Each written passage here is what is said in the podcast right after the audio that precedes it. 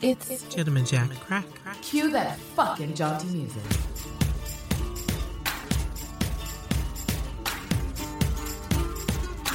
Nineteenth century grubbling, grubbling, grubbling. Good lord. Hi guys. Hey, hey humans. Um, Hey humans. I don't know something about that acapella. Uh, Jack the Last. Uh, something.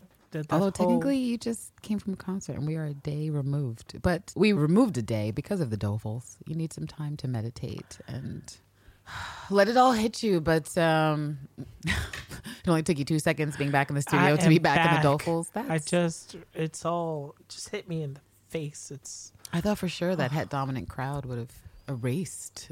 no, heads seem to, I don't know, inspire inner rage. Inner When- Wait, is that what you were feeling tonight? Inner rage? Uh, there was this one poor girl. She she a photo, a photog, Oh. you know, had the elbow in front of her for at least six songs of for the set. Yeah, we saw. Oh, I guess for our British listeners, someone from over your your side of the pond, Mahalia. Yeah, I actually enjoyed her. I did too. We neither of us were familiar with her before we saw her really, but she's new, she's young, she's got a great voice. I do like the titty play, which let me explain that before someone listening's like, titty play, Candace, what are you talking about? But she was doing the, the boob juggle. You saw it. Yeah, And I feel like that was against the patriarchy because I can't remember all the rules she said about like life. Maybe there was three, maybe there was four. But the last one was like, don't let anyone tell you wear a bra. And I was like, bitch, I burn your bras. right. Burn them, all of them. Yes. Ah, so I was happy to see that she was on that little crusade, but it looks like the Het concert did nothing for you. For- I mean, the opening was all right. Uh, who was it? There was um, the there was Jack James. I really didn't alright. see him. I was late. I was doing Um, stuff. Then there was uh, Oh, was, was he take out my- Thelonious Funk? No, no. I mean, un- unwrap No, no, I was, unfurl a uh, smile. no, no, no. I was like the mic, Candace, as I noisily tried to remove my sandwich. But no, uh, yeah, you were there early for the opening acts. I, I was not. Yeah, I wish someone would have said, "Hey, you early person, you know, with the VIP, you there's some perks. You need to go around." People should explain entryway." VIP. Yeah, They didn't. They didn't. that venue gets a one star review from Candace. But yeah, the Het crowd was supposed to palate wipe a little bit the episode that we technically watched a day ago. But it didn't do that. It didn't do that at all. It reminded me of being like that concert I told you. Well, I guess that we cut it from the episode, but I mentioned I went to a concert many years ago. And it was like one of the most like like just the energy, the feminine energy in the room was out of control.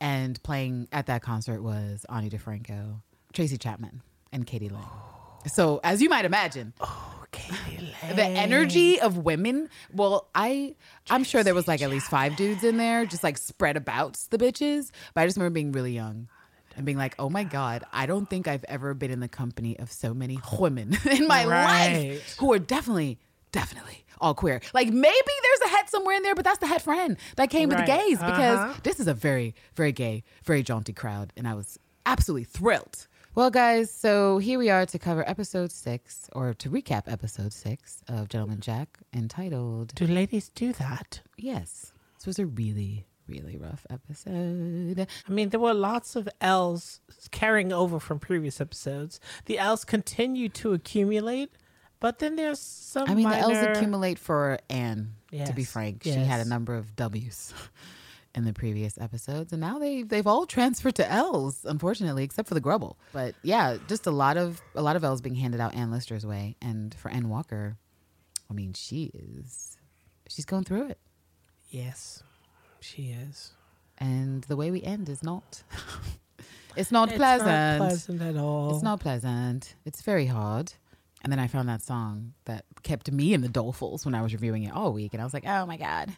I can't stop thinking about baby gay Ann Walker and her suffering. So we're doing something a little different um, than our typical jaunty music interlude because, as we've said many times, if you can't tell, we are in the fucking dolefuls. Yes. And we came across a cover of a song, popular song, Ne me performed by musician Ledisi recently, a few weeks ago, at the Royal Albert Hall in the UK. And if you're familiar with this song, you may already know how this is relevant to the Anns, especially Ann Walker, but also, depending on the verse you're listening to, Anne Lister as well. Anyway, quick snippet from this song to set the mood for the dofuls of this episode and what happens. And also, please check out the link to Ledisi's full performance at the Royal Albert Hall in the show notes. And if you go on, stand,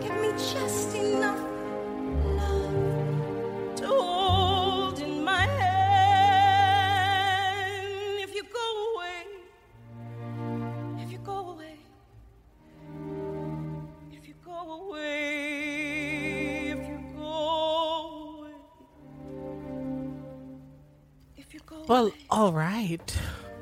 God. I guess we're back. Yeah, I'm just trying to figure out how to be back, how to feel back, how to be back. Yeah, just how, just how. Ugh. me quitte pas. I, I mean, the Honestly, dofuls. it's Um, the dofuls. it's it's um it's it's it's so far it's a bad time to be uh to be a fan of Van and Ann. Um, to be a fan a fan, and Ann. Is it a uh, bad time? I don't. I feel two ways about it.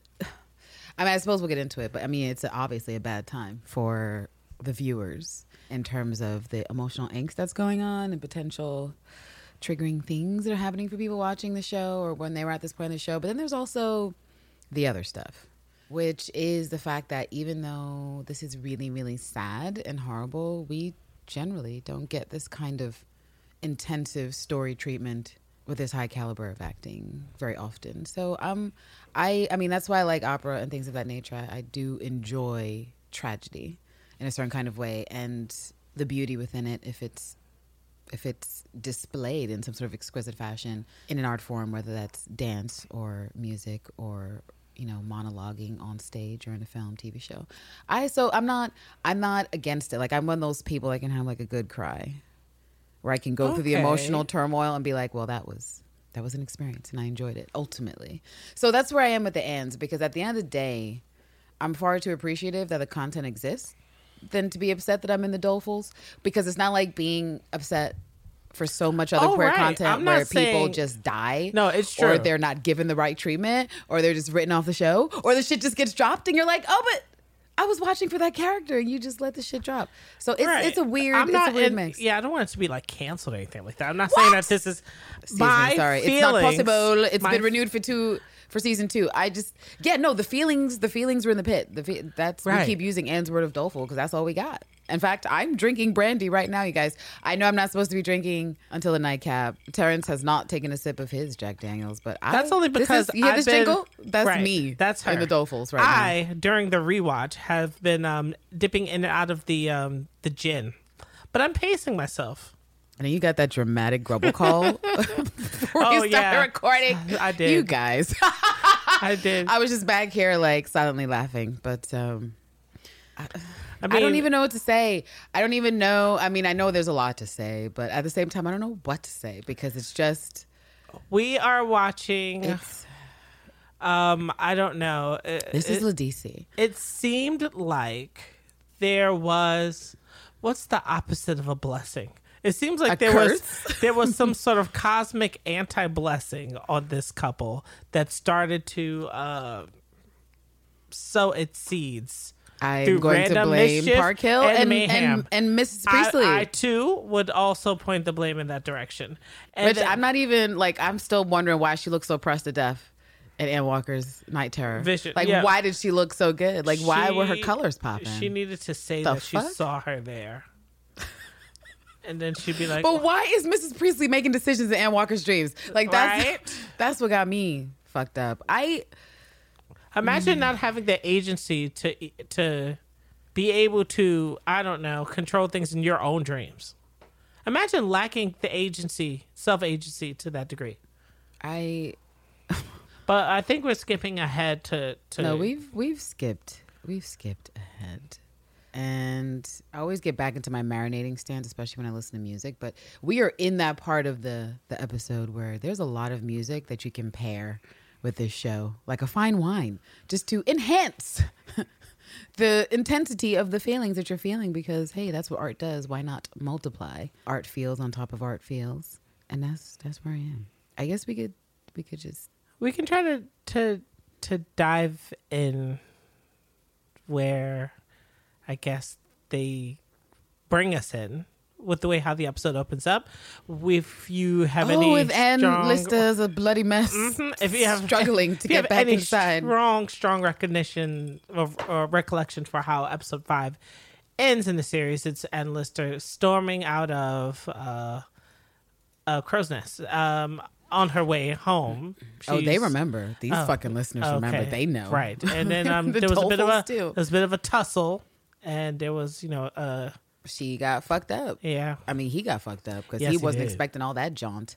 But yeah, no, she got fucked up. But then there was spit in the face. Sorry, but no, I'm so upset about the spit in the face. I like look, like I said, I I would take multiple hits to my person before I would take one spit in my face because just like what it would do to me psychologically, I don't need that kind of drama. And poor Anne Lister, she's right there when the show opens up. She's she's a bloody mess, quite frankly. She's battered and bruised, and she's struggling to get back into Shibden. You could tell her ribs hurt. And um, she- well, she looks into the dining room or the she drawing room, dining room um, for a second. that's the baby third wall break. Even though uh, what we call those fourth wall. Fourth wall. I love Yes, third wall. You heard me. That is the that. In case you bitch, we in three dimensions right now. if in case you didn't uh chose not to believe me when I said that I was dipping into the the gunpowder. uh Believe him. Believe, Lord believe it because yes and so um she hears the the rum with the, the run-ons of, of mr abbott and uh, it's quite um Oh, yeah, she take a peek in. She's like, look at this motherfucker. she, i think she could read the faces of everybody in the room as well because elder ann definitely was over it we already every, everyone at the table is over. Everyone is, even in the episode description, they're like, Aunt Anne is over, basically over Mr. Abbott. And he's just, I don't even remember what he's saying, but he's saying some fuck shit. Like, he's still, like, you get the impression that he's not stopped talking from when episode five, when he's talking, and then all that shit that happened to Crow Nest, and then Anne gets attacked. Right. And he's just still running his mouth with no one able to get a word in edgewise. And so Anne is like, fuck this. I was trying to avoid him altogether. And the only reason I'm back here within this window is because I just fought with my girlfriend and I need space. And then she runs into Cordingley, who's immediately shook at her appearance. she almost dropped her uh basket Yeah, I mean, in general, you don't want to see nobody looking like that. Right. But especially someone like Anne Lister, where you're like, holy fuck. You know, like if you're the server, you're like, what the fuck just happened? And automatically you're going to jump to the worst possible circumstance. as a day one, I was hoping that the thought was, do you need me to pull a trigger in your name somewhere? Just point me in the Wow. direction. Point I me in the direction. Keep, I love that you keep trending towards misandry, but sadly, And I your don't name- think Cordingley has that jaunt inside of her. For your honor, in my name, in your name. I do it. right. Okay. I mean, I would do it. Sadly, Hmm. I'm not there in this fictional telling to be like, "And let me go shoot this hoe." no, I yeah. So yeah, she runs in accordingly. Who's like, "Wow," and obviously concerned. And and Lister's reply is, "It's nothing," you know, and that she just needs some water. But she has to repeat that like two times. Where accordingly actually replies, like, like "Yes, ma'am. I- Yes, I mean, yes, it's ma'am." I'm- your she's face, it- right? She's in shock. face. and like yes, um, and Lister's talking, but look at her talking about she's fine. Do you want me to go in? No. Do you need me to? No. Doubles over, and I'm like, like yeah, it's, like- it's like I'm I'm paid to listen to you. Yes, you're the lady of the house. Yes, but at the same time, you need aid. Yeah. Let me Yeah. let me get you aid because there there's none like you, and I I don't want to. And you're hurt. right? And I don't want to think of what I don't want to think of life without without without you. Oh Lord, when she said, "Do you want me to call Mister Kenny?" I mean, that's when she went when we actually get into the room when she like and Lister's basically struggling with everything. She struggles to get into her room. She struggles to take To her take her jacket, jacket off. off. Obviously, those ribs are really hurting. She looks at her face for a second before she looks down at her bloody hands and knuckles, and they're kind of shaking. Probably part from adrenaline Yeah. as well as the pain. And her head is down and she's just kind of like slumped when Quarterly comes in with the water. And finally like, ma'am, like what happened? Ma'am, ma'am, could you, ma'am, ma'am, I'm concerned. I'm really, really scared at this moment. To which Anne is just like, nothing. Yet again, which is her customary reply, like, nothing. It's all good. Even though obviously, obviously it's not all good. I'm just going to say it's all good right now. And when Elizabeth asks if she can help clean her up, Anne immediately and very sternly is like, no. Like it's insulting to her. And then she softens up a bit after that, probably realizing, like, oh, that was harsh. Because look at me, I look a hot mess. Where she says, thank you, I'll do it. I mean, it's a, it's a small thing, but it seems obvious that Anne Lister is not about letting Cordingley clean her up. Or probably anyone for that matter. If I had to guess, she would allow someone to help clean her up and take that that sort of um, physical comfort, it would be Ann Walker, and that's it. And so she kind of bitterly replies no to Cordingley before saying, thank you, I'll do it. Uh, did she ask if she would like some brandy? We get the nay for the brandy. The name for the brandy. No, the nay. We get Oh, the nay. Like she don't want like, no. nothing. She's just like, get out. I need this water. Leave. Please, I need time. Is this what we could plug in? Do you want me to send for Dr. Kenny? That was hilarious. She asked if um if she should get her aunt, if she'd tell her aunt. And after she's like, no, no, no, she's like, Dr. Kenny. And that's great because we get the first bit of levity for the episode with Anne Lister laughing like that hurt her her ribs. Where she was like, Dr. Kenny, bitch. Bitch, no. No, you cannot call Dr. Kenny. That's not what we need. And then she says, "Oh, by the way, uh, this parcel came in for you in the mail." And we were like, oh yeah, we know what that is. Yeah, I wasn't the most excited to see this parcel uh, make its way into the episode so swirly on. In such a fashion. right. impeccable timing accordingly to be like, hey, by the way, a parcel. And Anna's like, I know what's in that parcel. We're like, we know what's in that parcel. It's probably a ring, probably onyx ring, you know, with some diamonds around the side. And sure enough, she opens that motherfucking box, and that's exactly what we get. So Quarterly is doing her, you know, her hovering, and uh, she's told, um, "You have things to do." Like, like there's there's a house that needs running. That's that's that's why you're here. To just you know, She's like, get to work, bitch. right, get to work. don't work. worry about me. But it's interesting because, I mean, this whole episode, I mean, I've said it enough times, but both, all the cast, the whole cast does an incredible job. Extraordinary job throughout the series. But, you know, like anything else, there are particular episodes where you sort of feel like a thespian is maybe dialing in a little bit more and giving some more intensity. And Suranne Jones has multiple points in which she does that for Anne Lister, but I really feel like in many ways, this is Sophie Rundle's strongest episode. Certainly Okay. today. Certainly today, but also as it relates to like the legacy of Ann Walker, especially now that I've watched the show, you know, again and again and again and again, with the new and renewed perspective that the books give you and all the extra stuff that I've been able to find out or glean about Ann Walker, it has just improved and increased my overall appreciation for Sophie Rundle and her performance as Ann Walker because she just fucking nails it. And it's a heartbreaking performance, but it's a fucking, I, I feel like it's on point. And I found the scene, this opening scene, kind of devastating because it's kind of, it's kind of got some striking symbolism. Because for most of the show, people are lobbing weapons at Anne Lister. Yes. What you could consider, oh, this is a stab in the back. This is a stab in the heart. This is a kick to the gut. And for essentially the whole time, with slight exceptions for Vere, I shan't say no. In her flashbacks, we see Anne Lister jaunting about, strong as hell.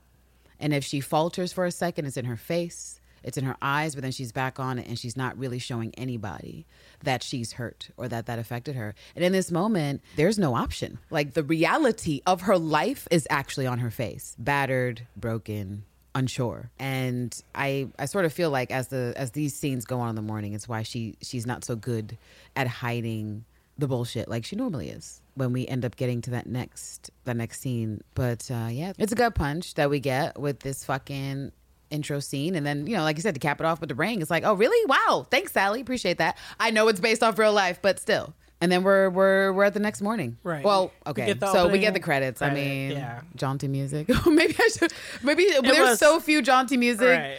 i suppose i It, it, I almost wanted to say it was out of place jaunty music, but it was the intro sequence, so it can't be that. It's literally the worst intro sequence to jaunty music we've had this entire time on the show because we're like, oh, this is this is fucked up, and okay, roll credits. yeah, it is. You're right. There's so few places where they are So we gotta. This episode has maybe like two, Two, or three yeah. places. So even though we're not feeling especially jaunty, we must do it.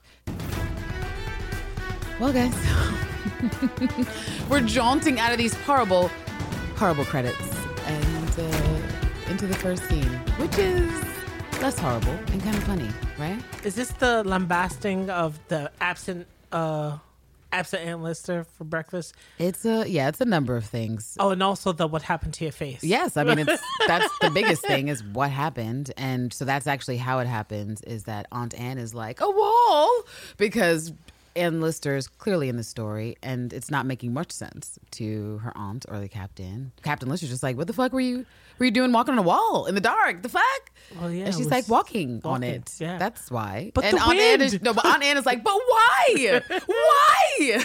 And Captain Lister's like, "That that wall's like fifty feet tall, right?" I'm like, it's not that tall. 15 feet is not that tall.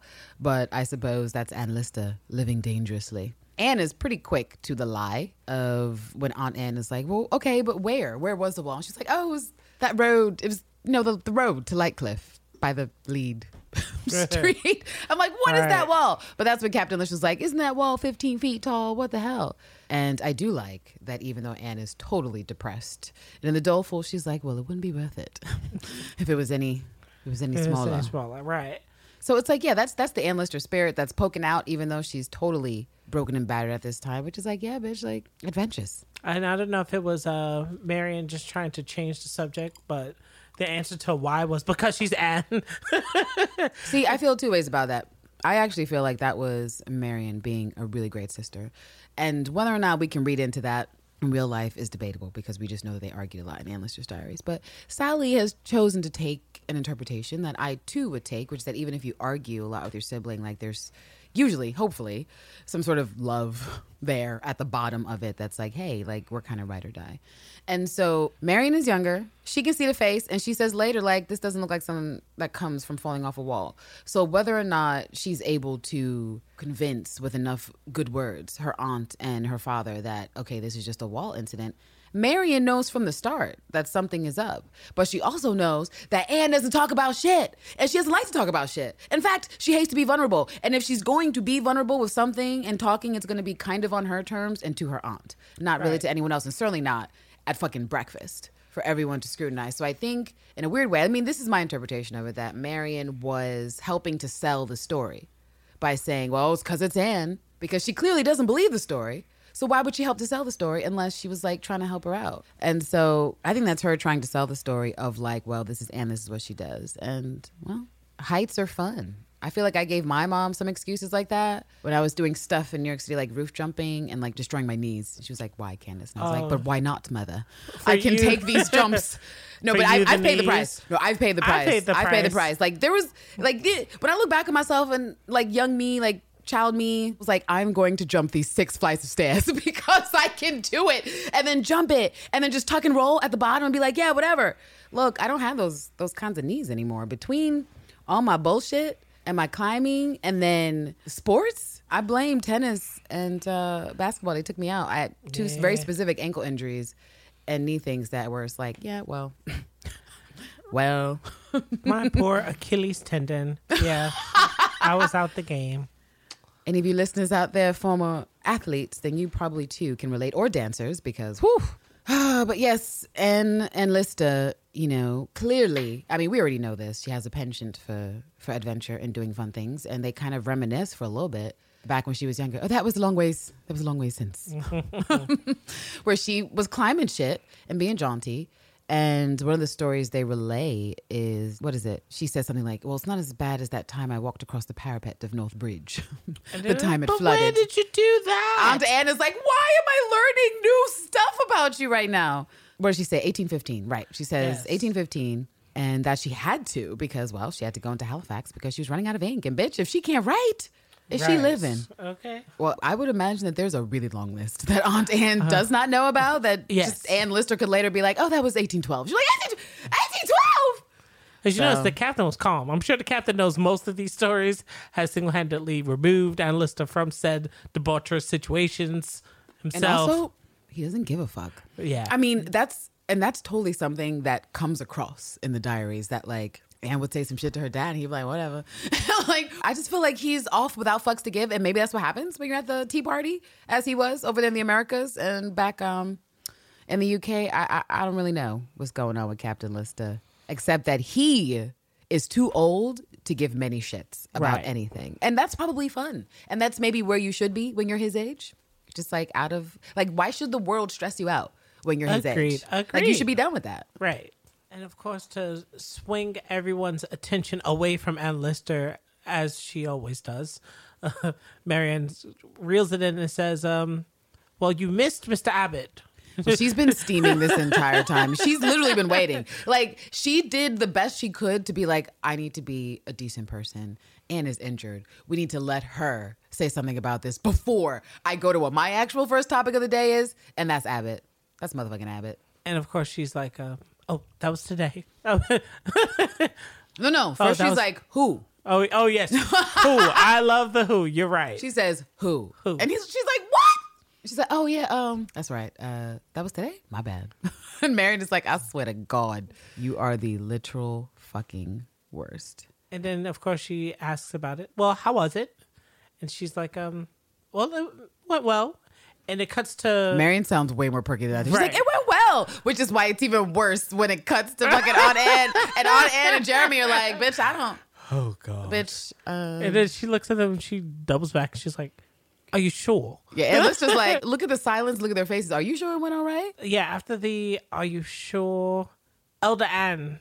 Right, Aunt Ann Walker. subject, She changed the and subject because she's like, this is not a fun subject for anybody. Right. So let's go to a fun subject for Anne. she's like, uh, How's how's Anne? How's Anne Walker? right, How how's is it she? Walker? How's your future wife?" On to things that I'd rather talk about.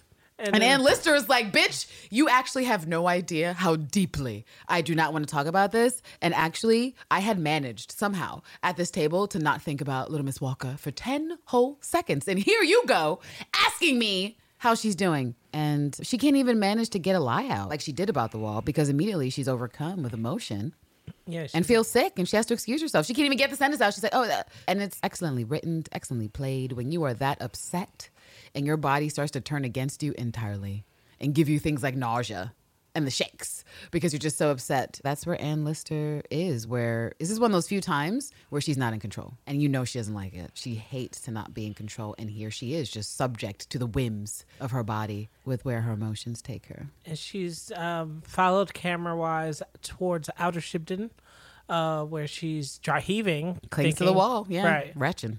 And um, shortly on her heels is uh Marian, and I'm like, wow, so no one cares about breakfast, or you're really concerned about your I sister? don't know that There's breakfast at Shibden is right. a Uh, you know, right? The thing to is the best. right.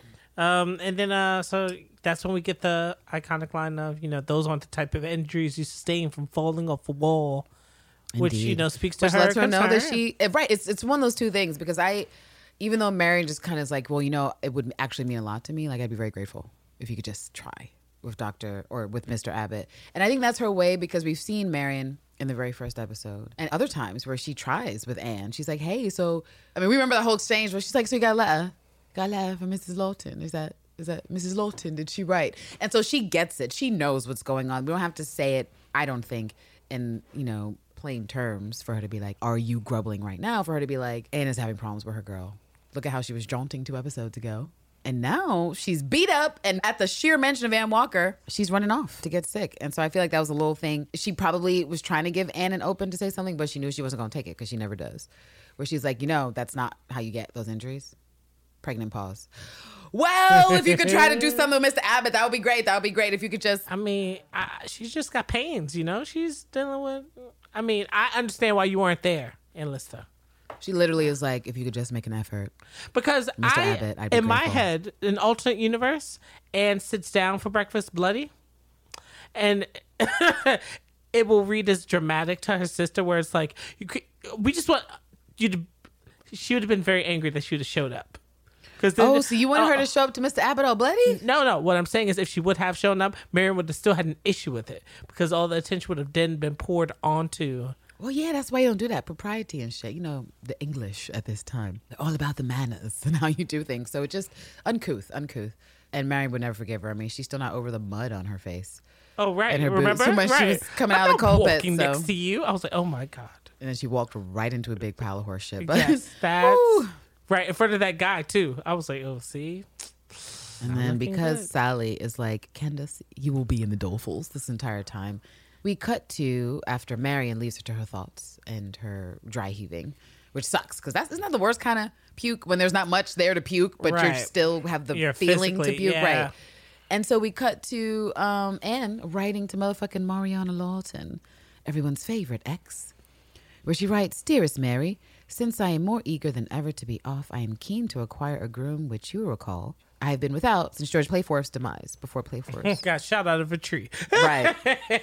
At Langton earlier this year. So that was at Isabella's, at Isabella's It's crib. been some time It's been a without a, minute. groom. It's been a minute. and which is why she hasn't been um, riding because she would be have to steer, do it herself. Exactly, which I don't mind. But I apparently, apparently mind. everyone else minds it. Right. right. Do you think about this for me? I should like a good, strong English groom who would do anything in the world for me. A little enterprise necessary. Otherwise, he will soon tire of the continent long before I am likely to have any inducement to return from it. And it's like, okay, so here, here, here we are. You're writing to Mariana. You're letting her know you're back on the travels. And for anyone who's been paying attention to the anthology life that is Anne Lister, there are certain patterns of behavior that come into play when things happen. And Mariana replies, Dearest Fred, this is a man who might suit. He has lived two years without neighbors, the Kittersleys, and is a native of Lawton, a remarkably handsome man called Thomas Beach. He understands horses and carriages and would much like to go abroad. He has a good character, and I believe would do anything in the world to make himself useful to you. Tell me, Fred, is it Miss Walker of Crow Nest with whom you plan to travel? And it's like, oh! I also like the way they shot this with like just spliced in scenes of Mariana Yeah. getting the letter and then Anne Lister reading, Reading. or writing the letter. And it seemed like she was responding in time. Right. Like there's a pause here, so I'm gonna just interject what I would say. There is a moment where she's like reading Mariana's letter and just speaking to Yes. it. Which of course she had to have done in real life because Mariana says some wild shit. Like I know for a fact when she read that letter about Charles not dying still, she was like, Why you even why did you even say this? Who needs an update that a motherfucker not dead Hey, yet? Charles is still alive. He's still alive, just FY Izzy. I think he's gonna live an extra ten years. Like he was I thought he had the fucking I thought he had pneumonia, but it turns out he's stronger than ever. Oh yeah, so they write to each other. And after Mariana asks that question at the end of her letter, and we see Anne reply, No, Mary, it isn't. And Mariana then replies, You mentioned her twice in your last as, quote, my friend.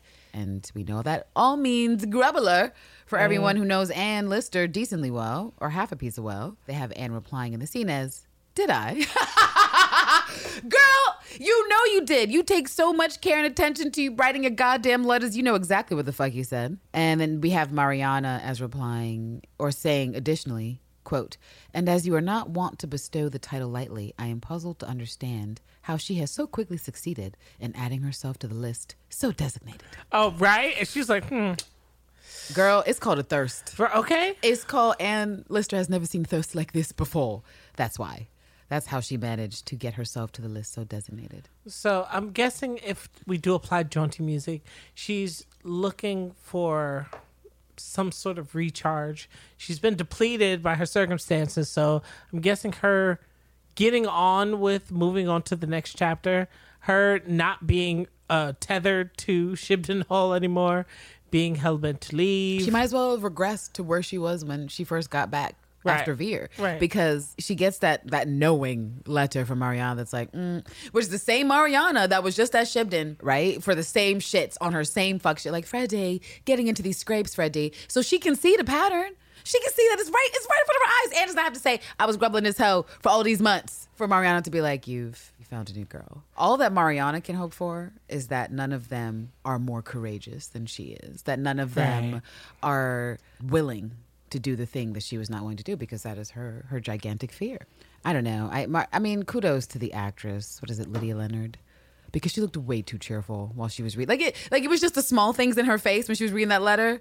Where I was like, okay, that's good hashtag acting because I feel Mariana's shady energy from this frame of like how Right. she is feeling good that Anne is feeling bad, which is a fucked up thing. It's a fucked up Right. thing. It's really fucked. You should not be delighting in your lover's pain. Well, I mean, those work to her benefit when she's not happy. It means it's sort of like how in present day we hear about a celebrity who's a performance artist, maybe an R&B singer, who's known for their breakup songs, that they uh, just got out of a long term good This relationship. sounds like a page and we six hear blind item. Like you know those things they they post in the Daily News where they're like blind item, but it's like an obvious thing about celebrity because you just totally did that. I feel like half the listeners. Well, yeah, like we you, know you know, right, right, right. And then all of a sudden, oh, there's a breakup. Oh, that means the next album's going to be great. That's how people feel about it because they're like, it's not about the fact that you're not happy. It's about what we're going to give to each other. Meaning, Yo, what I'm- you're going to give I'm to me. I'm still never over the fact happy. that fucking dude from Full Full House Oh yeah, was the one responsible for. yeah, yeah, yeah, yeah. I don't know. Sorry, guys, but but, true. um, right? you know what? You know what just came into my mind? This is such a random story, but it was like I don't know, like I six or seven years ago when Rock Band was really popular, and like I just ended up in this scene. But you do karaoke, so you should know what the scene is of people who are just being ridiculous. But it was like the scene. It was a bunch of other uh, creatives I worked with, and we started doing like rock band things, tournaments, and um, I I had never played until I did until I got into that thing, and then I got obsessed in a certain kind of way because my perfectionism came out, and I was like, I'm going to play this the best way I can play it. And so I, there was a performance with my friend who English is not his first language, and Alanis came on. And let me tell you something. That's The a lot of words. Right. It's a lot of words. So he started fucking up right away. And you know, I don't know if you remember, but with Rock Band, the minute you start fucking up, they start to Right, boo you. they do. And so I was riding the cheer wave for like nine songs. We got mad points. We were upgrading our shits. We were doing great. And Alanis comes on and we start getting booed and the things start dropping. I freaked all the way out, Terrence, on my Oh, friend. And he remembers this. I was like, "Ah!" I was like, give me the mic, give me the mic, give me the mic. But it was too late by the time I got the mic to me because I was trying to do the guitar and do the lyrics because I didn't want to lose like that. But you just reminded me because if there's anything that I can sing on demand, on command, I mean, there's a lot of songs, random things, Whitney Houston, Mamas and Papas, but one of them, Alanis Morissette. Yeah. Right. I don't know. So I was like, how is it that this song came on in karaoke? And I was destined to perform this. And my friend, with his bad, bad English accent, was like, whatever you can imagine, who speaks English really horribly, that's my friend. Okay? I'm gonna, I'm gonna just do Thomas. I'm upset at you because Thomas is British. He's speaking English. to all of our lovely Brit listeners out there, Terrence is ah. ridiculous. He's like, Thomas doesn't speak English. I mean, he does, but it's just like, where do you place it? I just need a town. If I could get a town, I could, I could hammer it. down. Ooh, there was more brandy in that sip than I expected. Hello. Sorry. Sorry. I'm so uh, because now I feel I have like watching like it's a song, it's your jam, and you see the meter going down, and you're hearing the booze, and you're not doing anything wrong. Like if you're especially like because when you hit all the right notes and stuff, your thing turns blue because you're in like a groove. Right, And right. you get into the wave, and Right. it's just like I just like I'm that person that can be a little too ridiculous, and I fully I fully know this about myself, which is why I embrace it. And when I do games and stuff with people who don't know me, I'm like, just just be aware. It was like um, anything from like categories to like charades to motherfucking taboo. Like if my partner is a hot mess, like we are going to have a whole entire fight and breakdown for everybody. Yeah, it's gonna be, and it was so great because the last time I played a game like that, I was partnered with a friend who was like me. And so we, every time something went wrong, we were like, ah! And we were literally playing against the team that was the exact opposite. Zero fucks, Terrace. Zero fucks. We don't care about these categories. We don't care what's going on. We don't even care. We just, we just got points. And so you just imagine how that fucking game session went. Whatever. Um, you know, don't maybe play games with your friends and drink and do other stuff. yeah, I said all that to say that um, I have problems. I guess. I guess that's I mean, the that's hey, the cliff notes. You have a winner's attitude. That's what you have, and that's all right. It is okay to have. I that. like to win. That's the issue. I, I really enjoy winning. I blame the competitiveness in me. That's why I played sports. I can't hashtag. I need applause to live. I don't need applause. I just need. Okay, maybe a type of applause. Like that Rachel Berry applause. Like I saw something on uh on Twitter that was talking about overachievers or like gifted children, like people who were in that category, like probably having anxiety and things of that Uh, nature, perfectionist issues. Like, but yeah. yeah, no, it's accurate. It's accurate. And being a first Jenna, um, child of a of an immigrant, as all immigrant children know, the pressure for academia and stuff like that is outrageous. That's like being the Kardashian that's not famous or have a product actively selling right now. You know, Kris is like, so, so you're just gonna just live and and not be a billionaire, like, like, like the pressure, like, the absolute fucking pressure. Um, but yes, poor Anne Lister. She's falling into old behavior patterns, reaching out to Mariana. planning to travel for unknown periods of time just till whenever. She's trying to get her jaunt back. She Anything but feels staying in Halifax. Anything but being in Halifax. Her mojo has been um unmojoed. unmojoed, right? So she's just trying to get her mojo back. She's, she's looking, always had the wanderlust. That's true. She's always wanted to go places. Right. She's just trying to remember who she is, and she feels that she is not Shibden Hall. So yeah, she's just looking for her way out. I feel like yeah, this is her self-preservation mode. It's like something turns on and she's like, "Ooh, okay, got to protect myself." Which step one, get the fuck out of Halifax, Right. Because there's no one here people. who can help Who can help me? There's no one who can help me. There's no future wives. I got to go. So after the letter exchanges play out, Oh, she we- jumps off the windowsill. That's where she like she has like a mini jaunt after that. Like she's in the Dolefuls, and then after that letter exchange and everything, we see her jump off the windowsill and then right back where she says, "Oh, my dearest Mary, sounds like your groom would suit me down to the ground." Yes. So And um, yes, and then we cut to oh, Oh. I Is do quite love this- this scene, but it's is this- it's oh Anne, yeah, it's uh. Look on your face. If only facial expressions could make noises.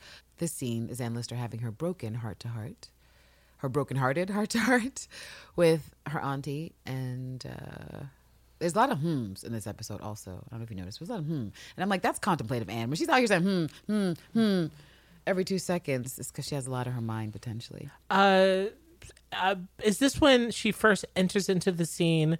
Uh, Elder Ann tells her that uh, one of the Rawson servants came by and dropped off a note, and then she's like, "Which Rawson?"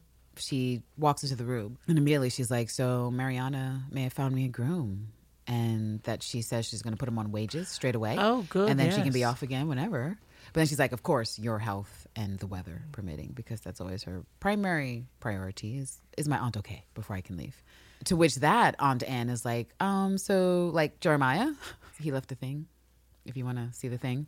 Right, And then she gets the note and Mm. she reads the note. She looks annoyed while reading the note. as she should. Yep, plays with her bruised lip in thought, which I think is perturbed thought, before her auntie asks, What does he want? I think she replies, To discuss the terms of the coal lease again. Again. And it's like, Again, again, again, We've already done this. We've done this. We've done this so many times. I'm over this rerun. And then she lays out on the chair, puts her feet up, and we get to see her cherry leather boots, which, on a side note, I do quite enjoy cherry leather boots. Her aunt asks her if she's all right. And that's when Anne replies with a hmm, and she doesn't really respond right away. So and then then Aunt Anne does what she tends to do, Mm-hmm. which is like, let me gossip. So what's going on over here? Like, you know, Mr. Abbott is a he's a real piece of shit. I, can't just- I can't stand I this tried motherfucker. to warm up to him. It just it, there was no facet. There, I there was no way. I mean, I don't I don't understand. Just wasn't gonna work for me at all.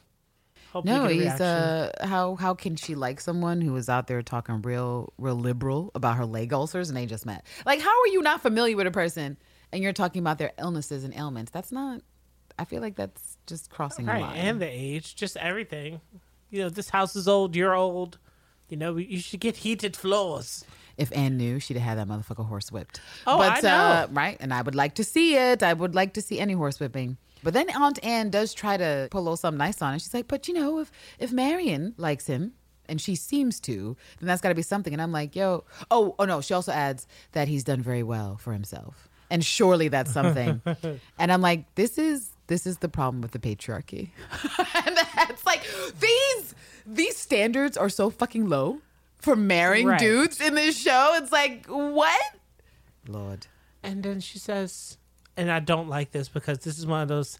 This felt this felt like one of those, you know, your auntie's not going to be around much longer kind of things. Oh, where do you she's mean like, Mr. Abbott? It would mean the world to me if I could see the two of you both like, essentially saying that she She would like to see them settled. both. She wants to see them both settled. Like, but she's not wrong. I mean, they old as fuck. Wrong. And by old as fuck, I mean for then. Like they really old. As clearly Mr. Abbott is like, wow, one foot in the grave. I mean, he's so rude, but that's what he says. He's like, this is the 19th century. So what I see here is you almost in the grave. Like you're half past to death or like 15 to death. she starts to it's not really a guilt lead but she's essentially saying it would mean the world to me if i could see the two of you settled meaning eh, yes we don't love mr abbott but on the other hand. See, and that I mean, she's talking about Marian, but I really feel like she's talking to Anne Lister in that passive aggressive way she does because that's how she gets it out. In episode one, when the whole Vere's, I shan't say no, was still relevant, that was how she kind of we could see, everyone could see, but especially her, she could see the devastation on Anne Lister's face and how she really needed that hug and just kind of like to be in the bosom of someone who really cared for her and she could just like get that that comfort from versus say you know that first part of the conversation where she just like okay you're not gonna answer me? What's wrong? Okay so let me just start talking about oh you know little miss walker of crow nest is over here. And, oh can you believe this that and the other and blah blah blah blah. And in this roundabout way i'm actually telling you things that will help you mm-hmm. because i want you to be settled. This is that same thing where she's like okay yeah but even if marian da da da da, but i would be great to have you both settled. And really i'm not talking about marian. I'm not really that concerned with marian being settled right now. Let's be honest. Last episode we saw how concerned i was with marian being settled. I'm talking about you. Because clearly something's wrong with you. You were the older sister. You are upset. Something's happened. And i'm just i this is goes back to episode one too. She's like i don't want to see you get hurt. I don't want to see you go through pain. And what Anne Lister to say at that time? How can we hope i mean i'm paraphrasing but she's like what's a little like how can i hope to be happy? Like risk the pain for some happiness. I believe she also mentions that uh that, that uh Miss Walker is I don't know if she unveils what exactly she's going through, but she says that something of she's had a change of mind. Um and that she doesn't feel that they'll be going off together as she well that's how she that's how she starts it is that she's that there's like a little bit of a pregnant pause in between that and then she volunteers after the hmm because she doesn't have one of those before saying out loud that she's afraid that everything between her and miss walker you know may be all off and then we get this wonderfully acted scene from Suranne Jones where she goes from devastation to joy, then being smitten, and then frustration and anger. She's going through all of it as she's reliving essentially these past several weeks she spent with Ann, Ann Walker and all the emotions that come with that. And it's incredible to watch. I mean, I think she does a great job because Anne Lister is such a complicated woman. And when you read the diary entries, you see how complicated she is and how she's having like these levels of emotions in each situation. And I just feel like she she captures that turmoil exquisitely in this moment where oh, she's Oh, just yes. going between all these different things. And I have it here what she says. Quote, I think she may be too nervous and insipid for me. It's a shame because I am I become rather more fond of her than I ever imagined I would. I really had started to think that we could both be good for one another, irrespective of all her money. And then her face completely and totally, ridiculously lights up as she says these next lines, which is like, and she's so sweet. She's so good natured. She's so kind. And she, and this is where if I could have phased through the floor, I would have phased Yep. through seven floors because um, the. And you're like, love! Just love, say it. Say love, it. Love it.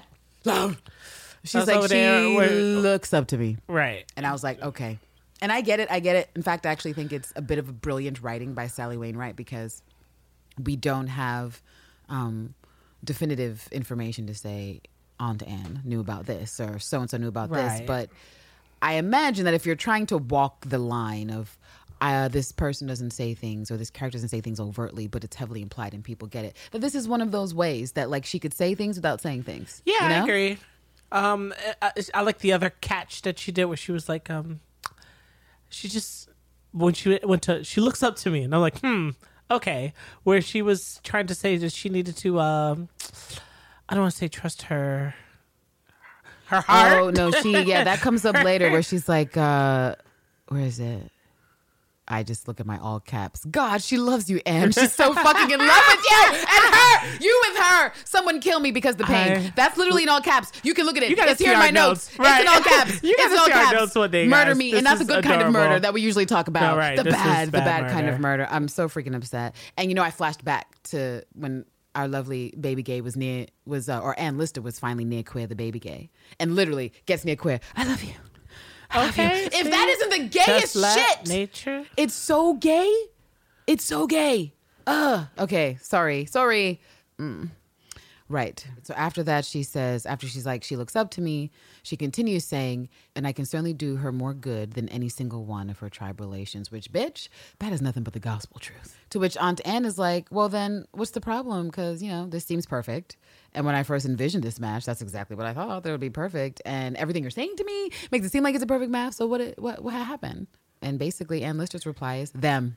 them, those people, the haters of Halifax. Mm-hmm. They the are hets. t- them, Auntie, not you, not you, mind. them though, them. She's like all of them. They filled her head with nonsense, nasty nonsense about me, till she doesn't know whether she's coming or going. She just wants some courage, the courage to follow her. And here's where you're lying. Right. Uh-huh. Her, her heart, her heart. And then she's like her instincts God. to let nature be her guide. And I'm just like, girl. Huh. So what happens after that? Oh, you know what I noticed in that scene too is that this just came back to me. But when she says you, her, and then goes to instincts, she like clutches at her chest. And what I'll be interested to see because I don't remember. I don't think I read it, and if I did, I don't remember. But I don't remember seeing or reading about a script note that would direct Suranne Jones to clutch at her chest Right. when she's where, when her body once again is betraying her mouth. You know, where she's like, "I'm saying this with my mouth, but my body, I couldn't even help the fact that I clutched my chest while I said her." and then I said instincts. I mean instincts. Instincts is what it is. And I don't know. And I'll be curious to see afterwards, like if that is something Sally said or if that was something Suranne Jones came up with on her own. Because I know for me personally, when I'm really like the way my empathy works, especially like visual stuff, like it I can feel physical pain, especially in my chest. And so I I was wondering, I mean, I don't know, that's pretty meta on what Suranne could have been thinking or Sally or is it in the script or whatever for her to have like potentially in my mind that physical reality of she's talking about Ann Walker and pain, pain in my chest and I have to grab my chest. But she doesn't say chest, she doesn't say heart. She says instincts. Yeah, I'm wondering if it could be a play on that um, marriage of that along with her actual physical state of health in the present moment. Right. Because we aren't removed enough in time to where her rib cage and insides are. God, don't, Where they look, need to be? I feel like you're getting to fucking some Grey's Anatomy internal bleeding, and I need you to stop. I mean, Anne Lister's invincible. She will not she be. is she no. will not. She is an immortal lesbian. You're right. yes, She's but no, she can't. She can't. No internal injuries happening now. All right. I just refuse to accept your theory. I'm sorry. I'm like, no, Right. no. It was a very good theory. Really enjoyed it. I'm just rejecting all of it. But that's just because I cannot stand. And I mean this very, very real and true. I cannot stand the image of a battered woman in any way, sense, or form. It is just something that does not work with Candace's psyche. Candace will do really weird and insane things. I mean, I think the first time I ran headfirst into a domestic dispute I saw on the street, I was like 13, and my mom was like, Candace, what? and so she's like, don't do that, don't do that, you can get hurt. And I'm just like, I can't though. Like, I just just the vision, just the image of a woman who looks like she's maybe in physical distress is going to put me in a certain state of mind. And so just this whole thing, just seeing Suranne Jones in this in this way, I can't. I'm Right. not I'm not okay with it at all. And it's the entire episode that I have to stare at her face like that. And to her credit, she does an extraordinary job in this episode of just giving those levels to Anne Lister, where she's trying to keep it together with her business. She's trying to be strong for Ann Walker. She's trying to make it make it make sense for herself back at Shibden. Like it's fine, I could be off, I could travel. Let me write these things to Mariana like it's true. But all of it is like in some weird contradiction of nothing is true. Right. All of these are all of this is false. So she finishes when she talks about them, saying, quote, but she won't. She'll just stay there surrounded by them and her world will get smaller and sadder until one day there'll be nothing left. She'll be as dry as a stick and then she'll disappear. Tib. Okay. I do want to tell y'all, pour some liquor out for Tib and Yes. being dry as a stick because we did, even though this scene is very sad and we were right up in there, we could not help. We both, Patreon supporters, you guys will hear that ridiculous laugh that happened in this very sad moment where she's like, dry as a stick. And immediately we're like, it's weird when your eyes are welling up, but still you have the ability to laugh like that. But those are one of my superpowers, in case you guys are wondering. Uh, is this when we get the question of so then who you travel with? Not yet. There's like a bit of a beat, and literally, as a tear falls from her eye, she says, And I could make her so happy. And it almost sounds as if she's like back to the breaking point at that at that moment. But then it's like she physically tries to throw off her dolefuls and she sits back and just kind of throws her hands up in the air and she's like, But what's the point? She barely has the courage to step outside her own front door. So, you know, anyway, that said, it uh it's all off. That's why I said she goes through like six to seven emotions. Oh, right, Half of yes. Mm-hmm. them conflicting with each other before it's done. And after all that, Aunt Anne is just like, well, then who who will you travel with? And I, I just love the way she sweetly takes it. She's just like, get off your chest, because this is actually what I wanted was for you to just unburden yourself, Right. with me. I want you to talk to me. I live for your stories. It's not like I can go I know. jaunting on this leg. I mean, this is not the best story, but yeah, she does. She just, I mean, she loves her niece so much. Yes. And so, yeah, she's like, so who will you travel with then? Myself. And uh, Anna's like, nobody, nobody, bitch, nobody, auntie. I'm gonna, I'm gonna go alone. And she's like, what? She's like, What? do, do people do that? Do ladies like? Do ladies? Do, is that do- something? Do ladies? Is that? What it- She's like, oh, look, I'll have you, Jeannie, and Well, Anna's like, first of all, no, but also, am I your typical bitch, auntie? No, no, I'm not. And then it's like, besides, I'll, I'll take you, Jeannie, and this new groom, Thomas, with me to Paris and take it from there. You know, play by ear. See what Providence throws at her this time. And it's like, okay, see what Providence throws at you, Anne. What about baby Anne?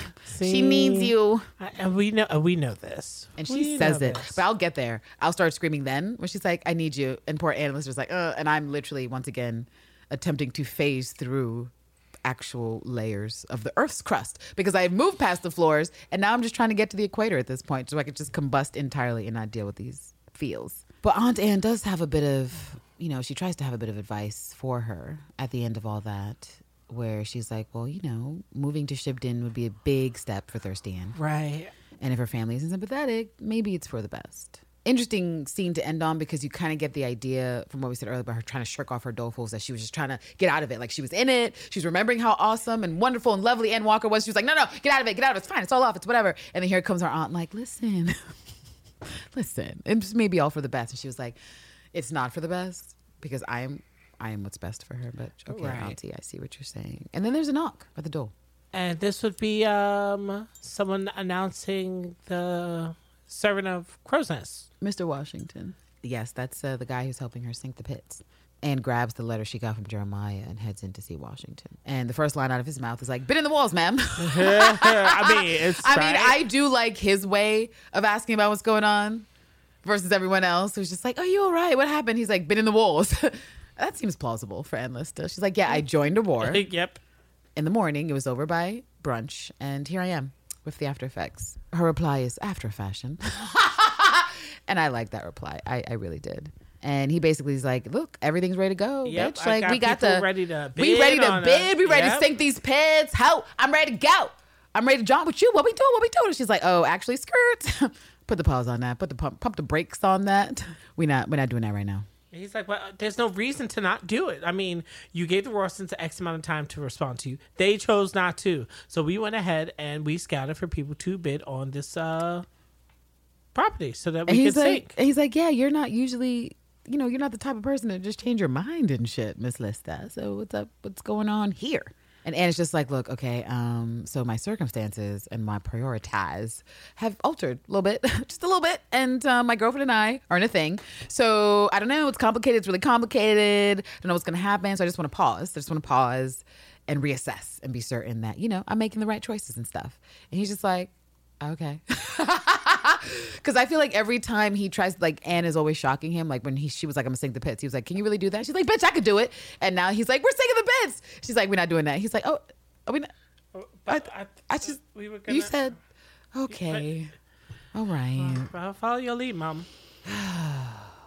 And after this, we cut to what um, I'm referring to as a very het courtship between Susanna Oh, I think this is when I went and got my drink. Washington, I guess. So and, um, yeah, and Thomas. You did well. You, I, I mean, the Patreon, the Patreon listeners will hear when you walked out because I did say was like, like- you left, and I, I said on the I'm mic, I was like, he left. He really did leave the studio. In case you guys are wondering, he's no longer here watching, watching these uh, Susanna and Thomas scenes. And I mean, I don't really care, but basically, Susanna walks up on Thomas, fettling the goddamn Yeah, right. I was about to say rock. Thomas is fettling the cart, and uh, you know he has one of his prize pigs that he's um I guess delivering. Why the fuck did you say it like that? Prize pigs.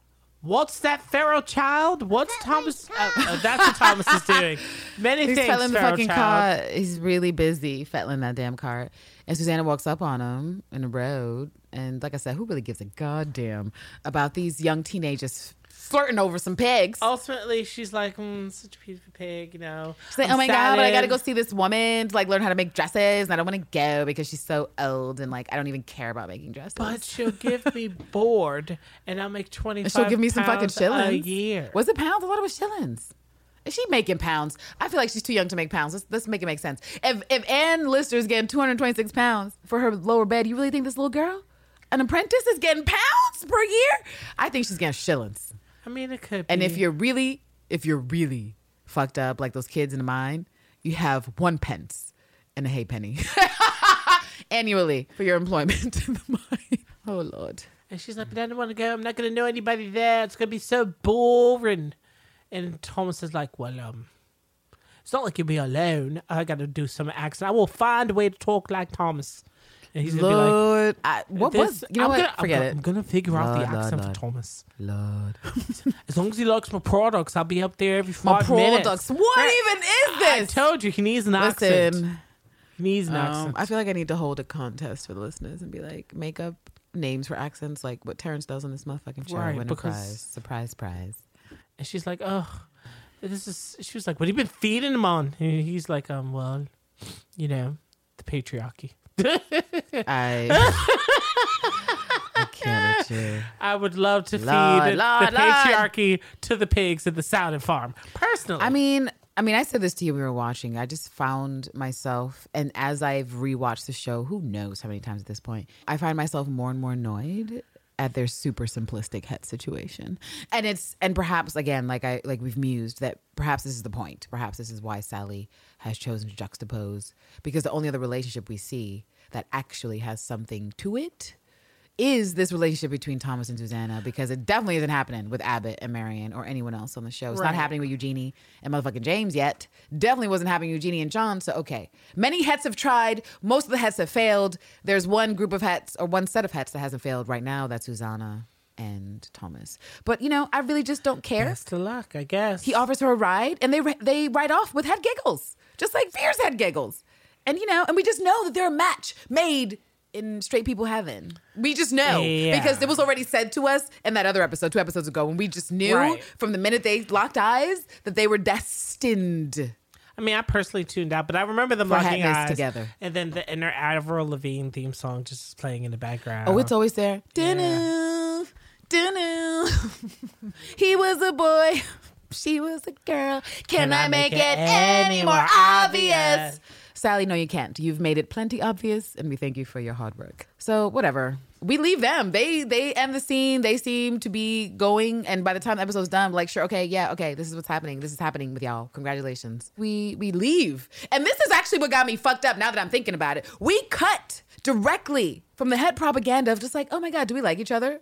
Let's get married in the morning. Like, you know, Enchanted, when she meets the guy and they're like, let's just get married in the morning. It's like that. And then we literally cut to gay love at the gallows, which is what I'm going to call it, because Ann Walker is dreaming about hanging in York. I presume that's York. And she's dreaming about hanging in it. And um, it's horrible. It's absolutely horrible. So um, there's some people calling what they've been doing, uh, you know, uh, abominations, and they're being told that you know they're gonna burn. There's a yeah, it's a total mob scene of people Right. cheering. there's this um interesting parish who I guess is supposed to represent religion, saying that things Looks like a are cardinal. You talking about the guy who's speaking all the hateful words? Yes. Yeah, yeah. He looked like a cardinal. uh, if you lust with one of your eyes, you should rip it out. If you sin with your hand, you should chop it off. It's better to lose the one member. I'm like, but does that apply to dudes? person? person. Does that apply to dudes Uh, and all of their not. Sexual no. impropriety? Oh, oh dear. Well, see, that's the misandrist in me saying, but is the rules? Are we applying all these ridiculous Old Testament rules to everybody, or just the gays? Is that is that where it begins and ends? Uh, I'm gonna say that's where it begins and ends. Unfortunately, More than likely. And so she's just again in her dream. She's Also, not you're not. You haven't noted the fact that in her dream, she is out here looking like Anne Lister does in real life. They both look like someone has laid hands upon the both of them. And once again, Candace is triggered. Once again, Candace can't deal with the fact that women out here with bruises and battered things and things, and I have to presume that they were inflicted upon by a man who had custody over their persons until they were brought to the places. I agree. To hang, I and like I didn't like it. I feel didn't like, their it. jailer was very rude to the two of them because how nice do you have to be to something you're supposed to consider an abomination. So that just speaks to you know Not nice at all. Not nice at all. cruel. The opening line is like, "Hang the whores." And I'm like, "Whores." I was like, where are you the said that whores? whores? I said whores is Where women, they lustful at? women, because Right. that's one of his first lines. If you lost, and I'm like, I know. Where they at? And um, this scene They is missed. The, they missed the lustful woman. well, actually, that that part made me laugh because I was like, well, if there's if there was a lustful uh, Okay. woman in this, and to be fair, like we could we could look at this in a humorous way too, because if there, like if there's if there's a way to torment yourself over lust.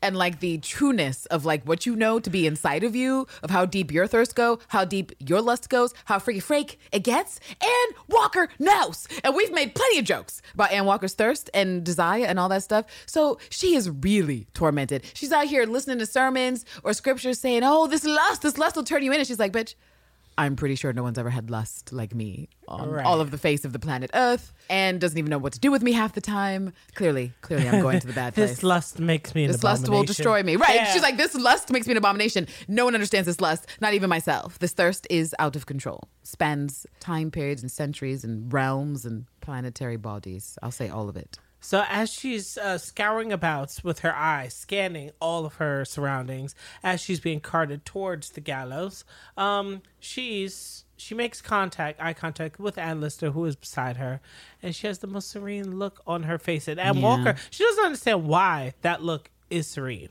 She doesn't understand. Oh, but well, see, I was about to get really meta and be like, but doesn't she? Because it's her mind, and thusly it's her subconscious making these images. So on some level, she has to know. I mean, because this is where this is the angle I came I at it like from. what you're is that she, because of everything Anne Lister said to her, and how we were talking about last episode, where she's like, "Bitch, like I love and only love the first sex, and you know, hey, if somebody was trying to." Trying to hang bitches for loving women, send me to the fucking gallows, bitch, If- because I'm going, I'm hanging. And so this is this is what Ann Walker knows. She knows that she's tormented in these very real ways, but she also knows that there's this woman, Anne Lister, who is a woman of faith. She believes in God. She believes in all this fucking shit, and yet she is calm in this moment because I feel like in my mind she's like worth it, fucking worth it. Got a wife. Have this partner worth it. I know I'm good with God. Worth it. These people are going to the bad place, not me. Like that same fucking energy she had with motherfucking Ainsworth. She's good. She be going to the gallows like y'all bitches. Y'all bitches are gonna burn. This is gonna be super fast for me. And I want to think in my mind, anyways, that that was part of Ann Walker's manifestation in her night terror. This idea that like I'm I'm I'm in torment. I don't know what's going on. I can't deal with the fact that I'm so lustful and so this that and the other. But she looks at her bay and she's just like, "Mm, yes, we're about to hang. But gosh, you did I tell you how great you look in this in your frock in your frock this morning? It's Now, fantastic. I would love to imagine that if we were dealing with a uh, personality or an identity, like a dissociative situation, that it would be like, you know, hopefully the sending of the docile Anne to the gallows to be like, there's no longer Oh, a docile Anne. That's interesting. there's only Well, I mean, know, if there's one thing we want Ann Walker to have in the course of this show existing is backbone and right. confidence. We want her to flex. We Her- want her to have courage. Oh my God, we want her to flex. We do. Let Ann Walker flex. That's what and not just want. her leg muscles and and Kegels, right? bitch. I mean, bitch, how much did you have over there? How much gin did you have? I can't look. I of cracked open the ginger ale. Whoa, na, I na, took it to na, here, and then I did that. And then, I and then I sit down, and then I got some pineapple. Oh, so you put it in the And then- can? yes. That's alcoholic behavior because that's what alcoholics do. Terrorists say hide the booze. See mine? Mine's in a clear glass. You can You're see right, how ridiculous and jaunty I'm getting. You're like, let me hide this in my ginger ale can. Yes. Because I saw you sipping that. Yes. And my fucking naive ass was like, oh, he's. I'm surprised he didn't go for the Izzy today. He went to ginger ale. And you're like, bitch, that's there's gin in there. Which reminds me, is that a friend of mine, they donated like some, I don't know, it's like it's like supposed to be some sort of special, probably hipster tonic water, but what you put with gin. Because I was like, I don't really drink gin that often, let alone gin and tonics. And he was like, this is what you got to use. So I got it. So we will be breaking that out for the nightcap, and uh, best of luck to you and to us with Right. whatever I happens mean, there. We don't know. We don't know. We're gonna be in the TBD. down, right. TBD. Oh, the upside down. Good reference. Good fucking reference. I mean, this whole scene is just fucked up. And like we said before, I don't understand why Mrs. Priestley is in the scene in like some beautiful green outfit. Like, just looking. She was fly. having the time of She her life. Great. She was. No, you're right. This was the event of her life. This is what she wanted to see. Um, and her curls were all tight and shit. And so she got dressed to the hanging. She was like putting on my Sunday's best to watch these women hang in New York. I also just wanted to comment on how, I mean, I don't know what you think about this, but, you know, with Ann Walker being non diagnosable, really, you know, people can just sort of speculate based on what we knew. And so we know mental health issues, levels of anxiety, depression, and with this issue of hearing voices, there are a number of diagnosable things that sometimes hearing voices goes along with that. And I don't know if you've ever known anyone who's had um, something and then maybe gone through like a manic moment, maybe off their meds or just sort of like like whatever it is that the meds potentially keep at bay. Right, where um, they just sort of where it could be voices, out. they sprout out and they kind of go haywire. And so what I liked about how she shot this scene, and I'm not sure if this was her intent, but when we open the scene and there's all those things being said, they kind of represented to me like the haters of Halifax. Yes. because it's something like like you said if your right eye causes you to sin rip it out. And then on the side we have and all this i had turned the subtitles on to make sure i didn't miss anything. Well, i always watch it like the third or fourth time with the subtitles. But after the cardinal or you know person says about your goddamn eye. If your eye's a shitty eye, you hear burn in hell. And then he's like, if your right hand caused you to sin, cut that shit Chop off. it out. And then you hear fear thy God. And then he continues, for it is better to lose one of your members than Yep. that your whole body goes to hell. Hell was created for the devil and his angels. It was a place made for everlasting torment and punishment. And then you hear just before the sequence ends, you are going to die. And it's just sort of like, oh my God. Like this has to be a manifestation of literally what's happening in her head. Mrs. Priestley, motherfucking park kill, shitty letters, other stuff, horrible things. And it's just swirling around there and it's manifested in this crowd that's just like throwing all this stuff back to her. And um, I just thought it was really well done. I almost wish it went a step further, but I'm glad it didn't because I would have suffered with that. Like I wouldn't have minded if they tried to increase our perception of Ann Walker's mania by just having the crowd be even more intense than they were. or but I would have the- suffered as a viewer. or to have the vision actually extend up until when they actually reach the gallows. Absolutely not. Absolutely not. There's no way. First of all, not only would I have turned off episode at that point if I had to watch those bitches get to gallows. Okay, I will say not to the gallows, but like if I had to see the noose, because this is what disturbed me a heck of a lot. I have to be perfectly honest. The misandrist in me, and also I'm not a fan of just watching content where women are abused Right. for the critical acclaim. you know what I mean? Like it just I get to a point. And so you remember The Handmaid's Tale? Right. Did you ever see the second season? I think it's the second season, not the third I think I would have raged quit by the second season. I haven't finished it for this reason, but there is a really, and I'm sure other critics out there would be like, oh, it was striking. It was thought provoking. It was whatever. For me, it was just disturbing. And it was a scene of, I want to say second season, might be the first episode. Potential spoilers if you guys haven't watched this. Um, skip ahead like 20, 30 seconds. But from what I remember, and I could be wrong, apologies. They were basically going to execute a bunch of a bunch of women who were breaking the rules. So you could be gay and just trying to have a gay relationship with your woman, or you could have refused to have a child, or whatever, whatever, whatever. So the main character is there, and she's being brought to what is ultimately a mass execution. And so as the as the viewer, you're watching this procession. You're watching the thespians do their work emotionally is like you're going up to this. You watch the bitches get on the gallows. You watch them go in the thing. And then what happens is when they do the the hanging, some people get hung and some people don't. And it's like a, it's like a weird. Anyway, what I'm saying to you is that the vision of it, I was highly disturbed. I did not like it. I wasn't into it, and I just it was hard for me to find artistic relevance for me in that in that show. I'm sure plenty. I know plenty of people watch The Handmaid's Tale and they get something out of it. I just do not. What I get out of it is rage. What I get out of it is Candace has to go to kickboxing gym. What I get out of it is like break some shit because I just I simply I simply cannot. You know what I'm saying? At least give me Olivia Benson SVU punching a hoe in the face who's abusing people. Don't just show me a man getting away with unchecked sadism and misogyny and abuse, and I just got to sit there and watch it for critical acclaim because the scene's real good. Um, Terrance, that's a no. That's that a would have been yeah. That's that's why I didn't get as far as I did in that show. I mean, everything about I was like, what's the premise? This looks interesting. There are a lot of ladies in this cast. No. Don't let that fool you. That, that's what got me. I was like, oh look, it's women, and I was like, wait a minute, Right. The women are being they're being sexually assaulted. They're having the babies of men. Where's the turn up? Because again, I'm just like, where the bitches who seppuku themselves? Right, where's where the the bitches who going out in a Right. burning rage of glory? Who's like, I'm I'm going, I'm going to die, but I'm going to take all these dudes with me at the same fucking Like, could you imagine if there'd have been like this sect where it was like the the marauders are coming? Who are the marauders? Oh, those who turned their back against law and government after we enforced all these restrictions on ladies, and it's really just women It's out all here, women. right? It's They're all all women. women. The marauders are all okay. women. Sorry, I'm yelling, and it's just, it's just, it's just because the show came back into my head, and I feel like I mentioned it to you because I, I, I had said that they like, they had a, a really great premise. And I don't know if that really means they had a really great premise or if I was just in love with the one thing that they had. But the name of the show was called Dominion on Sci-Fi Channel. And it was debatable what what you might like or not like about the show, but what I absolutely liked was that it had a part of my fantasy, which I've definitely thought about a long time, for post-apocalyptic stuff, which is something happens, the world as we know it ends, and we enter a new phase, and societies break off and do their own thing. And there's a society of bitches who are like, fuck dudes for the most I part. For the most part. Like maybe you let a couple dudes in, dudes that are cool dudes that are queer, but on the whole, you're like, you know what I've learned about life and lessons. And since we are in the apocalypse, let's look at who to blame. Who do we have to blame? Probably mostly dudes. Definitely for sure, mostly dudes. So you're like, how do we potentially preserve ourselves in this post apocalyptic situation?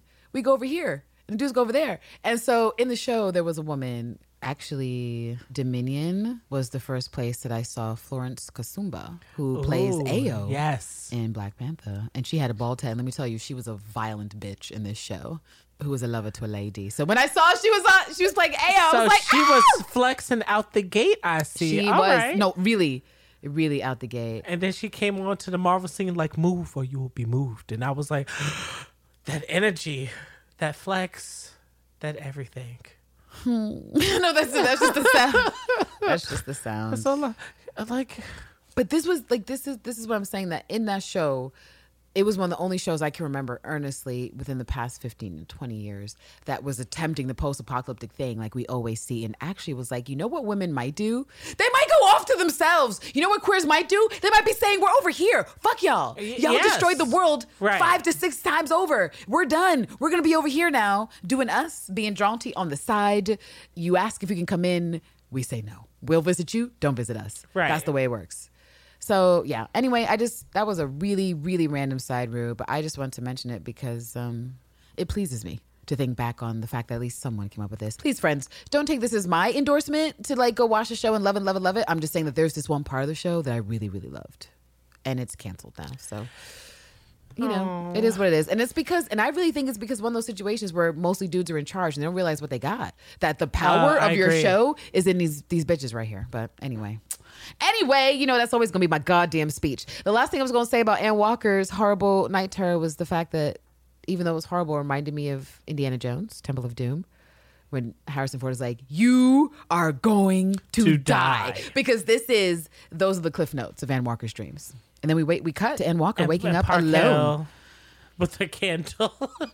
But Ann Walker's alone. That's true. It makes me sad. just to think about it because what's worse than having a nightmare than waking up from your nightmare and no one is there to comfort you? Well, Beyonce said, uh, "What's worse, looking jealous or crazy?" And at this point, I would probably I'm sorry, it's like you were giving a Sunday sermon and like Beyonce said, right. look jealous or crazy now. right? Well, what's worse? I mean, at this point, she's. I mean, she wants to have the favor of her family. So, I mean, she's so she's gotta have some sort of veil over her personal happiness. She's over here debating. and uh, Ann Walker? and Walker, Mm. where she's like, "Oh, I gotta send a note to Ainsworth and tell him that he can come back if he wants to." And I don't want her to Oh, think these thoughts, but those thoughts are in her head. If she's really thinking of him as the personification of what would be considered. Um, because he's a clergyman, Please someone stop. who could save her soul after those lies that you told, boy. You are such a fucking bitch. And let me tell you why. Let me tell you why you're such a fucking bitch. Because as you said that, I heard, you can stay here. And I kept it inside. I kept it inside my fucking head. I didn't say it aloud. I was like, maybe you've had too much booze already. Don't sing that out loud. And here you come. Singing the next part of Right. Jules' verse. I should Right. have known. It's I can't be fucking with you on this podcast, not it- trying to sing. So and then if you also put that concept together with the terrorists, it's like she's getting sent to the gallows because God is not on her side because she turned God away, which is oh, why she's like, oh well, wh- where's that Bible? Can I have that? She's over here. She's trying to get her, you know, good word from you know this really pretty, it's beautiful gift that she has where she oh keeps Oh God, it's such a reciting the Lord's prayer over and over.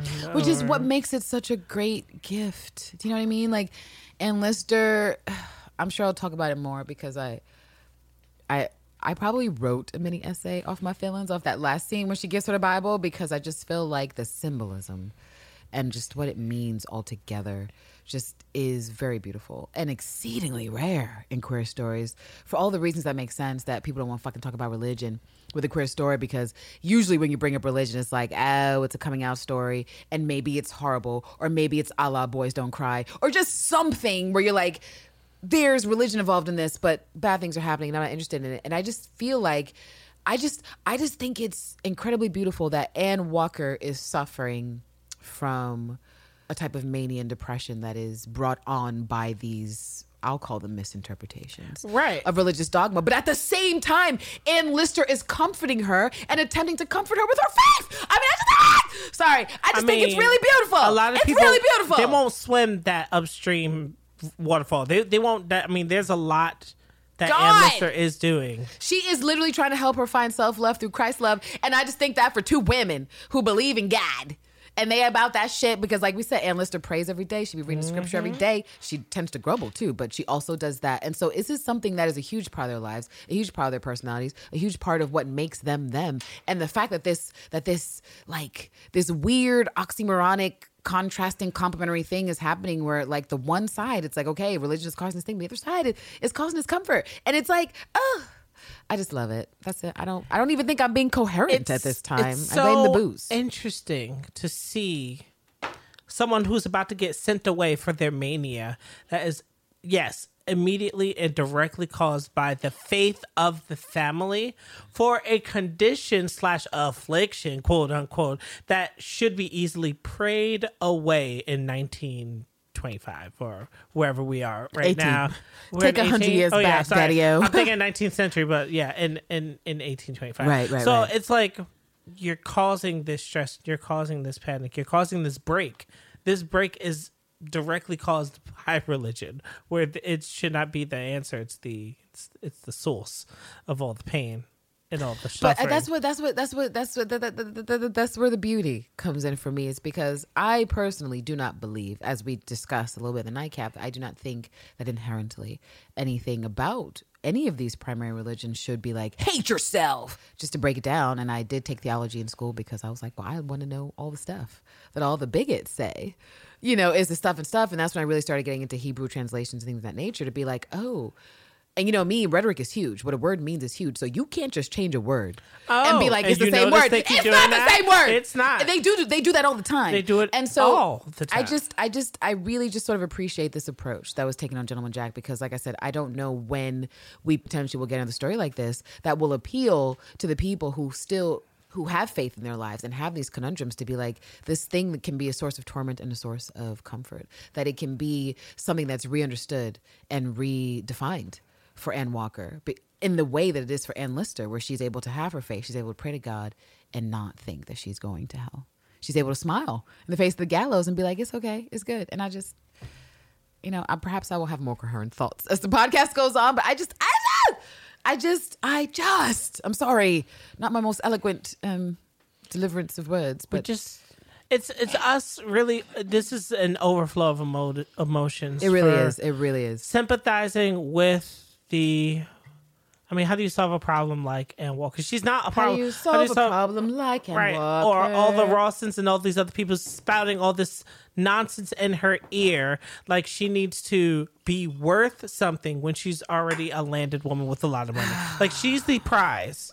She's the prize. Yeah, Washington was like, "We this this big house is mine." I mean, I feel like that's later in the episode when Susanna and Tom's are talking again. Oh, but yeah. he brings up the house, and she's like, "That shit ain't ours." Like Ann Walker gave that to her. And I'm like, "Cause Ann Walker's Ann Walker's the shit. Ann Walker's really fucking nice and Right. generous. Ann Walker really cares about philanthropy, motherfuckers." Anyway, I sometimes I wonder. I'm like, Candace, this is gonna be you on a street corners, just like on your day off, like. Please listen to the good word about Ann Walker, and then listen. Please, I just have something to say. Someone, I mean, uh, people need to hear. it. You know, why not? And it'd be almost like the anti-hotep because you see a man walk by. and Yes, the like, yes, anti-hotep, the sorry. anti- see, see, see. See, see, see, see, see, see.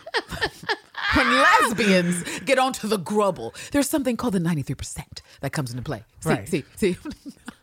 Let me not give my sermon. Ah, poor listeners. They're like, Where, will these hoes ever stay on track and on topic for an hour at a time? We and may, we, we I- could try our best, could- but there's alcohol involved, so it if makes you it, dare us, we will try even harder. right.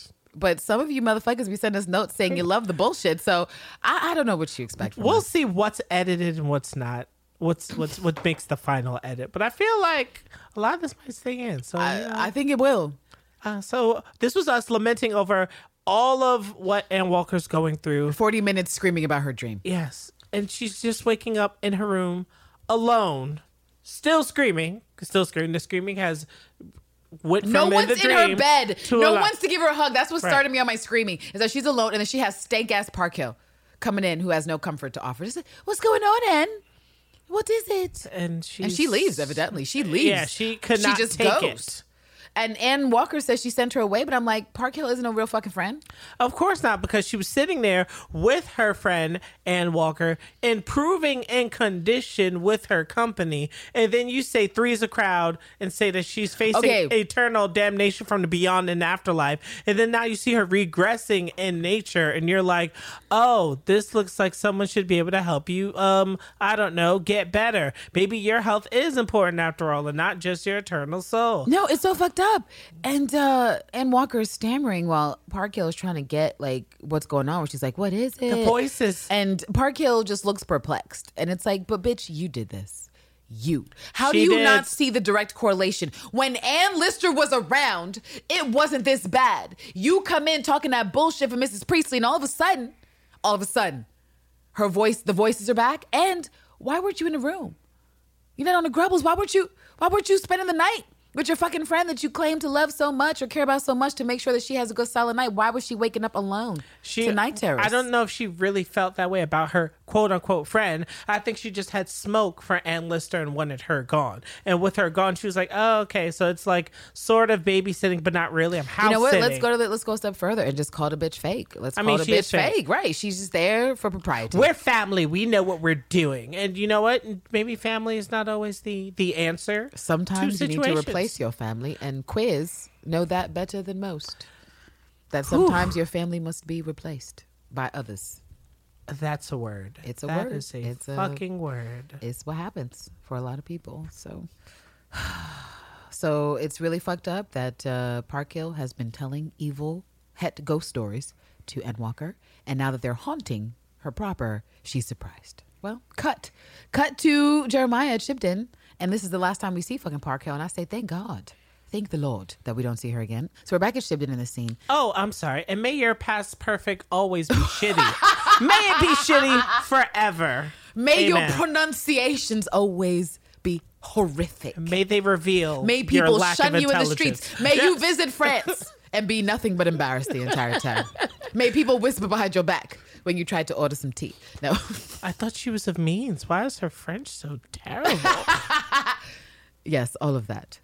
Um, yeah, so we are we're back at Shibden in this next scene, and Jeremiah is, is also at Shibden, Jeremiah Rawson, and him and Captain Lister in the drawing room making some small talk about Mr. Abbott and how he's made some money, and now he's trying to join all this shit in the town, like I don't know, committees and stuff to try and legitimize himself further, considering he's not like, you know, any part of the aristocracy or gentry or anything like that. So we assume Captain Lister must have asked about Mr. Abbott because Jeremiah is like, well, why? To which Captain Lister says, well, he's sniffing around Marian.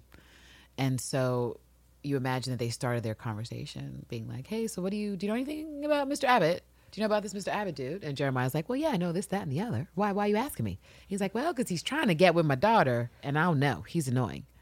okay. And to that, Jeremiah's like, is he? And then he follows up with, well, that makes sense, you know. And Captain Lister's like, what you mean? What you mean it makes sense? What you know? What you know? And he's like, well, you know, um, marrying a bit of pedigree, not having any himself. He's like, Okay. aha, Right. uh-huh. So Yeah. Uh, but before the conversation can continue with all its banality, thank God, Anne Lister interrupts and she is in the room.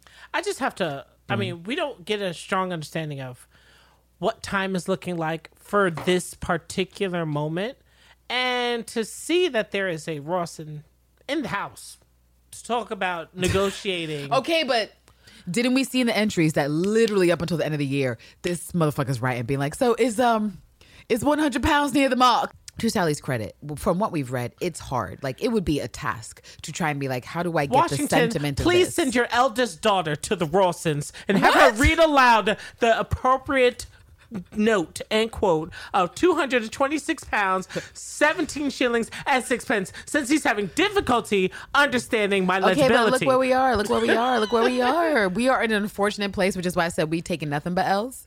As Ann stands, um, the Ann's stands. Oh, because because we are because we were just like you know I felt like that um you know that baby that was on the British the British news show who like interrupts her dad.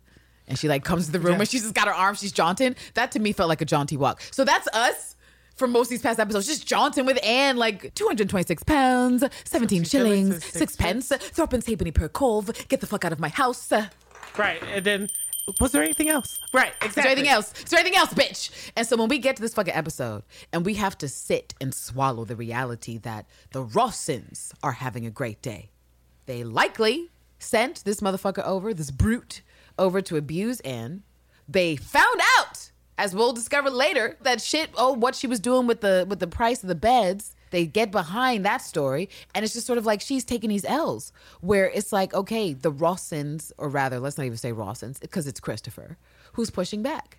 He's like, why be fair? Why be ethical? Why be moral when I can just be a dick? Which is what I'm every day. So this was hard to take It because of how fun it's been. Although I have to say to you, on the first watch and every subsequent rewatch, like I was concerned at the time that Anne was completely acquiescing.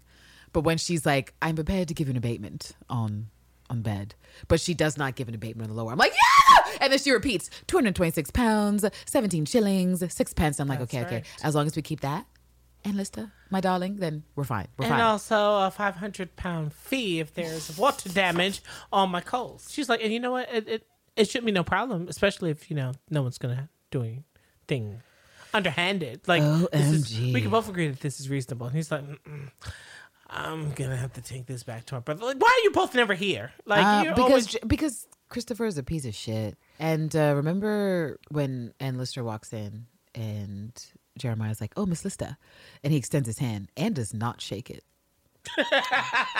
She doesn't. She looks at him, and I'm just. I just want to know what I have to do to to just be able to see a woman like Anne Lister in my life, just living their life with zero fucks as she does when it comes to dealing with men, because it is a joy and a pleasure to watch her carry on with men this way. He also makes a comment afterwards when he notices her face and it's like, "Oh, what happened?" And then Captain Lister, like proud dad, is like, "You should see, the, other guy." right. hey, i feel like he said that often to her appropriate, about her appropriate, Right. Appropriate. like she's been in many a skirmish in her day I I like Young that. Anne Lister, I'm sure, was in a lot of. Oh my god! You know what I discovered recently because we're never on the Twitter, and then that's where I was like, one of our lovely listeners. Shout out to not a cool girl at Virago 9090. She was the one who put us on to the Jill Liddington event at the New York oh. LGBTQ Center, oh. and also sent us info about an event that Anne Choma is doing in Soho. And I was like, why the, what do I have to do to my good Lord? Why am I so busy? Why do I do so many things? Why did I not know about this? So we're on the wait list. And I'm Well, gonna tweet. I, am gonna tweet Anne Choma. I've never tweeted this woman. I'm gonna tweet her directly and be like, "Listen, Anne Choma, I'm on the wait list for this shit, but I will find a way to get myself into this into this meeting." But eventually, Captain Lister is like, "It was a wall." Like he he kills his own joke after the fact because Anne plays into it too. She's like, "Yeah, exactly. You see the other guy, motherfucker. Like, don't get it twisted." he won't be um doing anything like that anytime soon. anytime soon. Well, I mean, it's like you said, the, the conversation progresses with Jeremiah, and he basically is on some fuck shit about the price. She lets him know about the abatement, and next thing you know, is ringing the bell. Yep. And that's, I mean, We'll we'll that's hope the that this fastest to- abatement is you know good enough for the other Rawson and and after um Rawson's collected, we don't I don't we don't see him get collected, but we do see him leave the room. That's when uh His intellect does not have the range. Sorry. I mean, but it does not. He doesn't. Yeah, he just ultimately does it. So we're done with him because she rings him out and he is excused. He leaves, And he leaves. He leaves. And that's when she can finally have a heart to heart with old Captain Lister. I mean, she potentially was trying to get away, but he was like, "Hold up, hold up, uh, child, daughter of mine. I thought we was thinking a bit." and then she's like, oh, well, circumstances have changed. I mean, She's like, "Bitch, you thought no." Hey, I know, she said, well, No, you but know, really. I was promised money, but, you know, I'm not going to, I won't take the money. She's she's not feeling good. Um, no, really, that's that's essentially what she says. Is that she's like, well, that she doesn't know what's going on with Miss Walker because she blows. she's running hot and cold. cold. Right. hmm But I love that she's like, it's not her fault. It's difficult with her and her family, and they never leave her alone. They put ridiculous ideas in her head. She had said that I could borrow the money, but I fucking can't. Right. Because And- I'm me and I simply refuse. I mean, I would feel like I was also just using her along with everyone else. Look, I've finished my 2nd brandy and I'm already looking at that almost empty bottle and I'm like, mm, about to polish it off because we haven't got to the scene that's going to completely take me out. Oh, Get yeah, me back into the Ne Me Quitte Oh, I- oh, I- yeah, mhm, So Uh, baby steps, baby steps. baby steps. Okay, okay, okay. I just remembered what was my favorite line of this exchange. And it's after she sort of finishes that whole spiel and she's like, and I, I wasn't walking on a wall, dad. Okay. I was I was beaten up. I was beaten up. Probably sent by this beaten up. motherfucking Christopher Rawson and shit. And then she says that she doesn't think That that, Jeremiah could knock the skin, the skin off, off a rice pudding. pudding. Terrence. But I don't put anything past Christopher Rawson, which is how you should treat most That's accurate. He's vile. He's disgusting. Right. He's potentially got a body. He probably got like six bodies. And then she said, "Well, you know, he's the reason for the accident." They said he was seen. That little boy fell and lost his limb. Exactly. She's like, that's why Henry doesn't have a leg. Then she admits, like, hey, dad, you right. You were right to warn me off cold because this shit It's is real nasty, nasty business. business. Real nasty business. But she ends in a typical Lister fashion where she's like, but you know what? I'm not going to be beaten, ho. Not by him or anyone. And I'm like, standing ovation. Please don't be beaten by these men. I'm living vicariously. Like in the we, 19th right? century. I, I don't make me build a time machine to punch a, a bigot in the face. Now, if you invent a time machine to punch a big in the face, are you ever coming back to the present? There's so many know. bigots in the past. I know, I know, I know. There's so many right now, but you're trying to go to the past when misogyny is also reigning supreme. Good lord. See, I I would would, have to that would be my villain origin story is like put Candace in the past. Watch the villainy arrive. Right, I would be like the Black Ronin. Oh, see? Exactly. Yeah, Okay. Sorry if this got a little bit nerdy. For some of our listeners. Lord.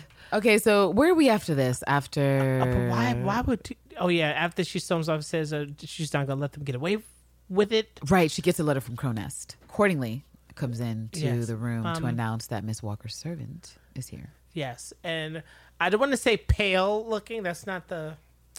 But there's, it's definitely a look of James. distress. James. Yes. James. is- James is distressed.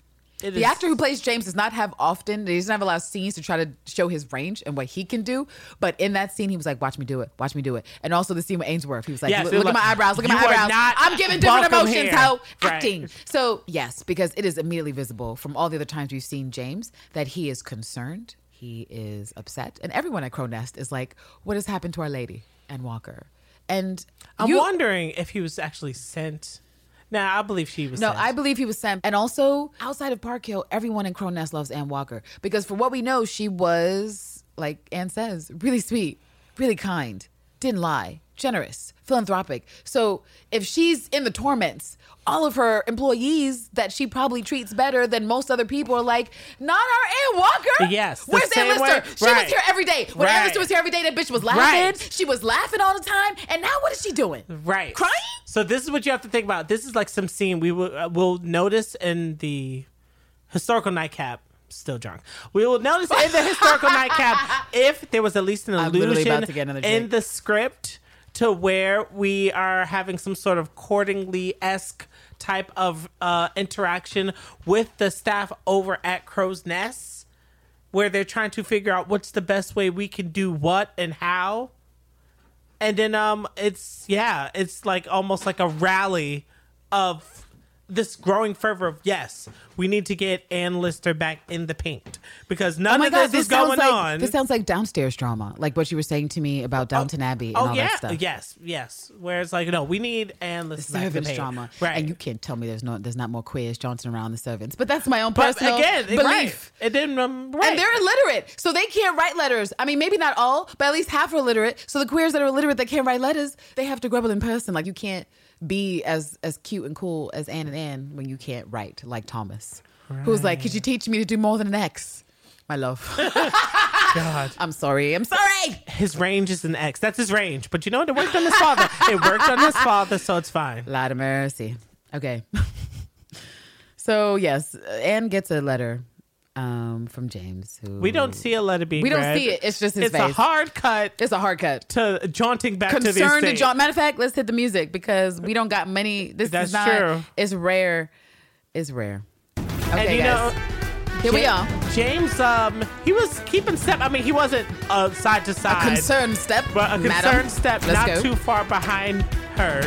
So his jaunt was a jaunt of importance. Yes, but it just and- was not. Um, Anne is walking briskly. Yes. To see what's happening, I and she looks say, worried. She I looks say concerned. she made record time to Ooh, that was the fastest jaunt she ever did Mm-hmm. do. And she looks concerned. And I think that the concern is potentially twofold. She's worried to see her again because that hurt, that pain.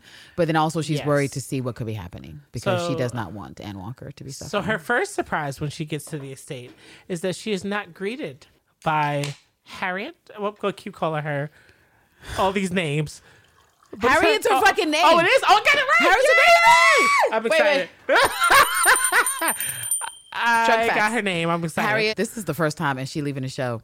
So yes, so Harriet is gone. Right. That's And her first Catherine, surprise. Catherine Right. is back. Catherine and her seven bonnets. We have never been more happy, more excited to see Catherine Rawson than we are in this episode. and of course she's confused. She's like, um, you know, I've spent a few days with the invalid. You you know, you came to, to the lake, you know. Oh, God. And I don't remember her this bad. I don't no one- okay, but you know what you have to, you know, we have to to spotlight is that when Anne walks in and she's like, "Oh, Miss Lister, you're here, thank God!" Like automatically, it's such a switch. And then the second thing she does that is completely different from last time, she reaches her hand out to shake Anne's hand, and Anne looks instead at it of like, "Oh staring at shit, it. Right, like oh shit." right. we Because- evolving this shit up in here. That's nice. Hmm. And I just love to see those little tiny things because immediately, like, okay, Catherine is on less of a fuck shit than she was last time. Because, okay, girl, you got some politeness and some propriety. Congratulations. After that takes Anne by surprise. She she does like her what she does, which is like always one up the chivalry and loveliness. Because then she like clasps Yes. Catherine's hand between hers to be like, okay, yes, okay, hey, how you doing? Here's a reassuring hand move. Where's my girl? But before she asks that, she does ask what happens to Parko. And Catherine is like, oh, she thinks Harriet couldn't stand it. And I literally just wanted to yell at Harriet. Uh, I'm still waiting I for really the wanna yell at her. Anne Lister and Harriet confrontation where it was like, "What did you do? What did you say? And why did you leave her here to?" to just be by herself and upset, just alone. That's what you think is cool? That's cool. All right, yeah. Cash me outside with this horse whip? No. I mean, I know. it's- I'm it's- horse whipping women is not what I'm into, but just Anne being jaunty with Harriet, that's cool. You know, Eldest Rawson was right when she said most girls are dumb, and stupid. And you, you know who's in that Sir, number, Miss Park Thank you for uh, let it, for causing me to spit my I, blender. I'm Thank so, you so much. I'm I'm so sorry, but. I mean, why would you exacerbate somebody's condition and then be like, oh, well, bye. I'm not going to monitor it or anything. like, well, you'll figure it out. Lot of mercy. Yeah. I don't know why I default to that Rihanna song when I'm stressed, but uh, it's what's happening. Okay, so So, yeah, Catherine, she doesn't, she's Oh, God. trying her best to understand what's going on. right, she's, like, I don't know, man. I'm in the that she's- weeds. I'm not the professional here. I don't know the science, but she's not okay. Yeah, she's like, it's been bad before, but never like this. And she's had a nightmare. She's not telling anyone what it's about. And it's like, yeah, because she can't tell you, judgmental house, what it was about. And she says that she can hear voices in the night, in the dark. And the way she says that, have you ever seen the movie The Haunting? Stop. Not the Catherine. Zeta Jones? Yeah, yeah, yeah, yeah. Okay, so remember? Outrageous. No, you know that that woman in the movie is like in the night. Yes, she is. In the dark. Sorry, but that's exactly what's happening to Ann Walker, according to Catherine. So Anne Lister playing the fixer, she's trying to handle this situation like an Olivia Pope esque type person would. She's like, okay, first off, your um, correspondence with the the greater family, like you are going to keep all of this numb. Like mum's word. Don't tell them Wait, shit what are we talking about, about? What are we talking about? Ann Walker's uh, condition. You're not gonna say shit to the main family. You're gonna keep That's true, but that's later. That's later in the episode because after this is when she's like, okay, well, where is she? Because Anne has not seen Anne, thirsty Anne, gay Anne, baby gay Anne, who was in the dolefuls since. It's wrong. It's repugnant. It's queer. And so, as you said, like the days switching, like Sally doesn't give us a specific thing, and I guess we'll check in the scripts on Nightcap to see if there's anything there. like I keep But watching the, scar and it'd be like, okay, some days have passed or whatever. We get the idea it could have been a week ish because of the amount of healing on Anne Lister's lip and like what they do with the makeup and stuff by the time she's back at Lidgate. That you're like, okay, maybe it's been like four to five days that this last thing happened. Enough time for Park Hill to keep doing horrible things and for like horrible things to really set in and then it get to a point where Catherine is already there and being like, Can you get Miss Lister? Because I don't think Park Hill would have the space or actually be a good enough person, a decent enough person to admit that she was wrong and that regardless of what she thinks of Miss Lister, this person that provides comfort for Anne is actually what's most important because she cares about Anne. I think we can now read into the fact that Catherine actually cares about Anne because she was able to override her nonsense with her actual concern for her friend and her fucking family member to be like, the only person I know who can get this bitch to maybe cheer up is Anne Lister. So it doesn't matter I mean, I what the showed fuck her- I think about her. She's coming over here. That's true. She was like, I show her all seven of my bonnets, and there's been no change in her behavior. bitch, I fucking can't. I like she threw the water paints back at me. Like I oh just, my goodness. I just, I, I'm at my wits end.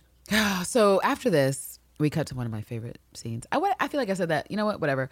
I've said it a lot. It's going to keep happening. Is it logical? I don't know, guys. Let's just roll with it. She ascends the stairs. She ascends the stairs. Her sleeping. She uh, goes into her baby gay's room and she is sleeping. I can only hope and pray, like serenely, like peacefully, not having a night terror where she is hanging with her bay in York. Like, could that be what's happening? She does look peaceful. You hope that for a moment Ann Walker is experiencing peace while sleeping. And you can tell that Ann wants to touch her. She wants to touch. She wants to caress.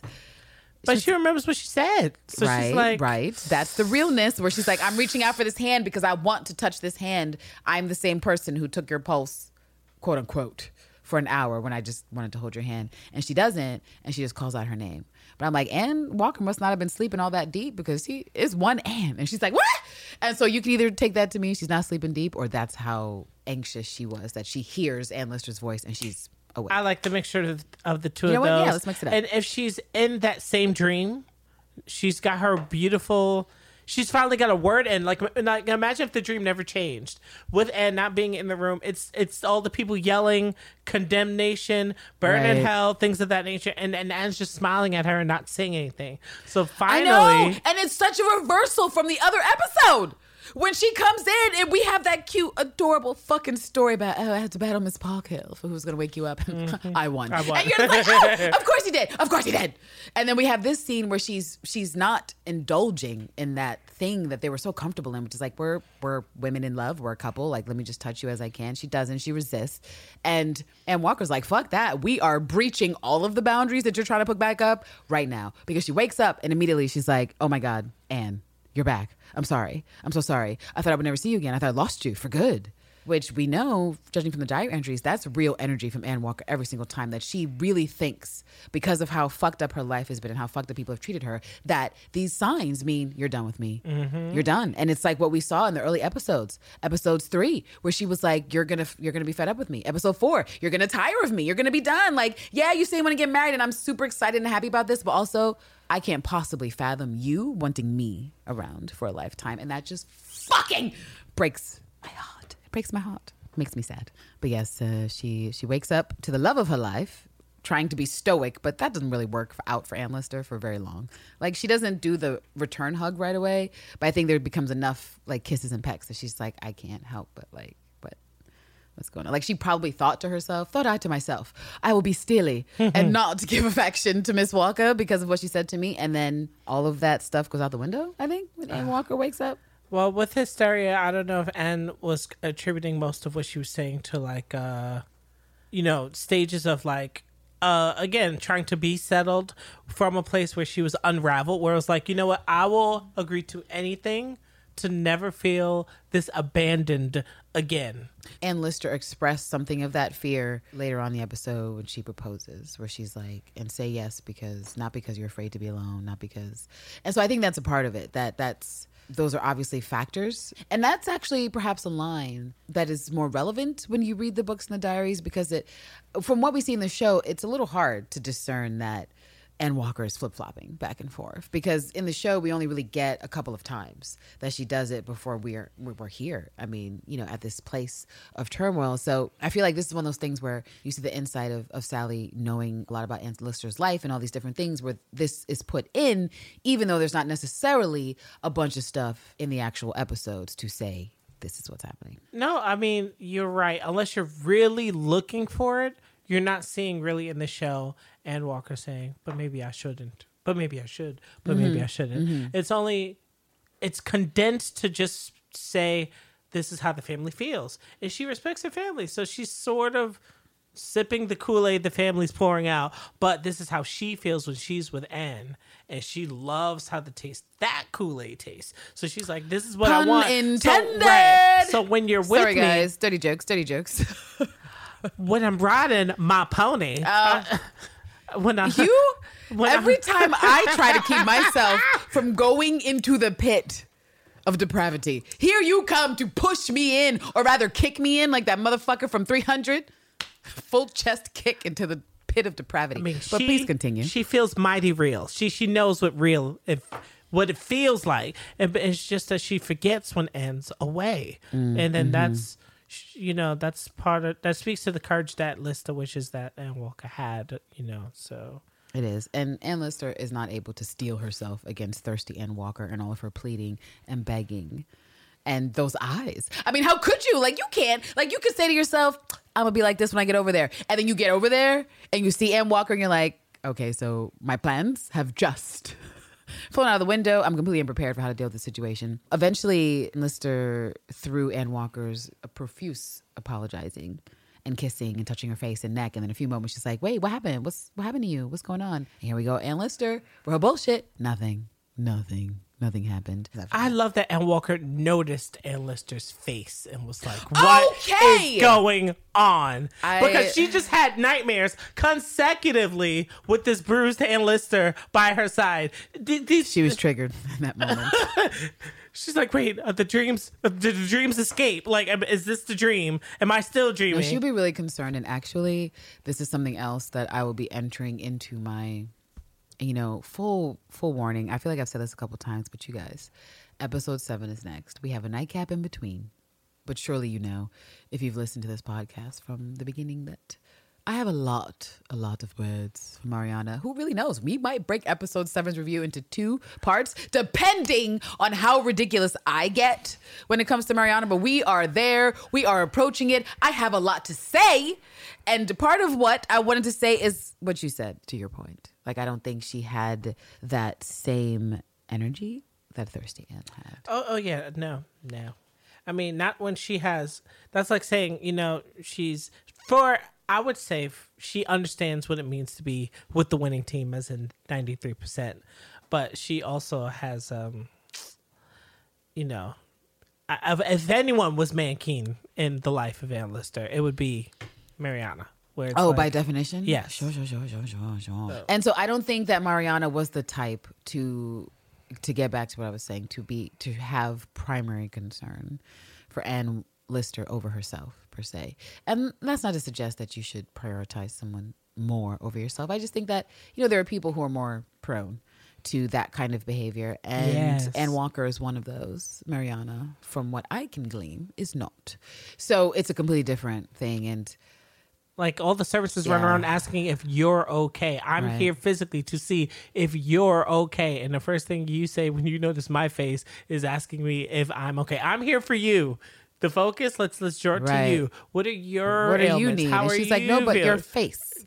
What's happened to my bay? and so and Lister eventually endeavors to ask like what's wrong or rather she's like people are worried about you like intensely i'm getting letters there's a lot of concerned hets downstairs hey you want to talk to me about stuff? And is that when ann walker starts talking about the the voices? I- I think that she asked her to spend a night. no wait a minute. Yeah you're right because when she asked thirsty ann to tell her what's going on and tries to look her in her eyes ann walker just kind of like clings to her waist mm-hmm. like a goddamn buoy in the water you know like when you you swam out too far and you don't know if you got the legs to make it back to shore she's like i'm gonna just cling to this buoy for a second see what happens that is ann walker clinging for dear life to her only Yes. goddamn lifeboat life vest fucking flotation device that's all she has her literal light in the darkness has appeared Yeah. what is she supposed to do but cling to a hoe? I guess that was rhetorical, but what is no, she I mean, supposed I to mean, do? yeah, she's just. I mean, re- and Walker, remember who you are. Just, just. I need her to just. Lord. It just hearts shattering in this scene because she clings to her and she just pleads for her to promise. And and Lister eventually is like, "But you said what we did was repugnant and queer," and she's trying to like temper what Right. she's feeling with like the logic. She's like, no, take it all back. Out of strong baby gaze, like, no, no, no, no, I love you. Like, I, I don't know what the fuck I was saying. I want to be with you. Right. I want to marry you. I just can't travel because you know I don't feel like. She's like, I my should be-" sleeves of thirst are fragile and easily affected by the hateful hets of Halifax, but that doesn't change my feelings for you. And she's so fucking loud and thirsty that Anna's like, hold up, ho, the, the door's still open. Right, like, right. what are you doing? Oh, see, now I know you. You in a way because you just out here screaming about marriage, like like we're not still in Halifax. I'll take the sacrament. I'll do whatever you ask. I'll do all of it. she was like, I'll do everything. I'll do everything. That one thing you said you went to try. No, sorry. A part of me was That- wondering. I don't think that would take convincing for A part Walker, of me was wondering if she was saying that out of some uh, veiled belief that Anne Lister was also the cause of some of these problems, where it was like Or which depending problems on do you mean? uh the the some of the hauntings where yes Hmm. she i don't think that she can attribute blame to a ms priestley even though she knew she didn't want to speak to her she's like i'm going upstairs. Miss priestley's coming. I ain't got time for this. But when she came back down and heard all miss parker had to say i don't think that she attributes how she feels to damn you miss parker for all of those things that you put in my head. I think it's oh that these thoughts these thirst i have for Anne Lister is so amoral immoral. It's Right, um, but that's what's so different about Ann Walker, as far as we can tell from her diaries and from her actual actions, is that her her turmoil and her if you want to call it self hate and the things that can happen when you, you hate parts of yourself because you feel like it's wrong, repugnant, queer, that was completely and entirely focused in her own direction. She never really focused it out in Anne's direction. Right. Unlike Mariana or even plenty of other women, Anne Belcombe, other people who were like on the grubble and like, I don't know. I don't know if I can do this again. Or Anne would be like, Do you love me? Let me try to get you to say you love me. And so many girls like, I really can't. I don't even know if I could say it. Ann Walker said she loved her the minute that The bitch was near queer. right. So, and that's as gay as it gets. Like we discussed it, we said it. That's pretty gay. There's a lot of gays that can confirm that. Oh, sometimes you can get that shooketh by the grubble. That that is what happens to you. That it might have been on the precipice of your tongue. That happens, and it's just you let it all fly. You let all your words fly, and whether or not that's a good idea, that remains to be seen. But that's Ann Walker, and I think that's the conundrum of of her existence and why I love the character so much and the real life person is because it's a beautiful conundrum and even more so because she existed in such a time where it would have been harder, much harder to be this conundrum, to be a gay person with mental health issues and these self-esteem issues and like these sexual assault issues that complicate so much of your behavior that none of these humans really understand to even help you. So all you literally have is your partner. All you literally have is the person you maybe choose to walk the world with and I just I said I don't I don't have an end to that It's- sentence. No, I but just, it's it's it's a lot. it is a lot this episode. And then look, we're probably She does say she'll do everything, but go abroad. Because she's like, Right. I, I- I'll do everything you want except go abroad because I can't travel right now, not in the state I'm in. And and Lister replies, No, of course not. You know, we need to get you better first. Of course, I, Right. I can't take you traveling like this, girl. What? And then she does the same plea again, like, please, please, please, don't leave me again. Promise me. day the night, right? hmm And it's so fucking raw and vulnerable and a complete intensity shift from her usual mild request of, and would you stay all night? Like there's such an intensity shift. It's like what we said from the 20 to 100. That's Ann Walker with this. Oh, would you like to, um, could you stay all night? Like, you know, just send a letter with you to Eugenie her to pack a bag to promise me. I need you. You need to be here. So I'm telling you right now that this is actually what I need to survive. So are you gonna help me survive or Right. I will haunt you from the after realm if you choose to let me die by choosing to not stay with me the night. exactly? I want to say th- that there was a s- cut to Oh, wait a minute. In this sequence of things that are happening, and Suranne Jones again, because such an impressive performance this episode, she's just stu- she's just caught up. She's like, I don't even, and you just see it on her face. She's like, I don't know what to do. Like, I want to be here. I want to help you. I want to make you feel better. I would like to grumble, but also like these other things. I'm trying to make sure that I'm keeping myself safe. That I'm doing what I need to do for me, yes. but I need to do what you want me to do and i just i don't know what's going on they're both they're both in the dolefuls they're both fucking confused after ann walker is basically just sort of like you know don't leave me again promise me the response Anne Lister manages to come up with is just like, I'll do what I can. And the first time she starts it, she can't even finish before Ann Walker's like, Promise me. Mm-hmm. I need you to promise me. I need some aspect of relief right now. And that can only happen if you promise me right now. And Anne Lister just repeats, I'll do what I can for you. And it's got like this sad smile where she's trying to reassure, her, like, look, I, I don't want to lie to you in this moment and say I'm going to do this thing. I'm just going to do what I can, and I don't even know what the fuck that is, girl. I don't, I don't know. And of course, Ann Walker follows immediately after that, where she's like, "Well, will you stay tonight? How about tonight? Please, please stay tonight." And of course, Anne Lister's like, "I, I can't answer these. Right. I can't." Um, yes. I mean, she's. I mean, she's struggling. She's struggling because she's obviously still so hurt, and her body Yes. literally, her body literally still has these actual bruises from that day to remind her of that day and how shitty it was, making it extra hard to move on. I just feel like any plan she had went out the window. I feel like she definitely Yep. planned how she was going to work and talk to Ann Walker when she got over there, and then she gets there and she looks in her face. Those looks we see and the kind of stuttering is because she's just like, I, off my plan. What? God, damn I it.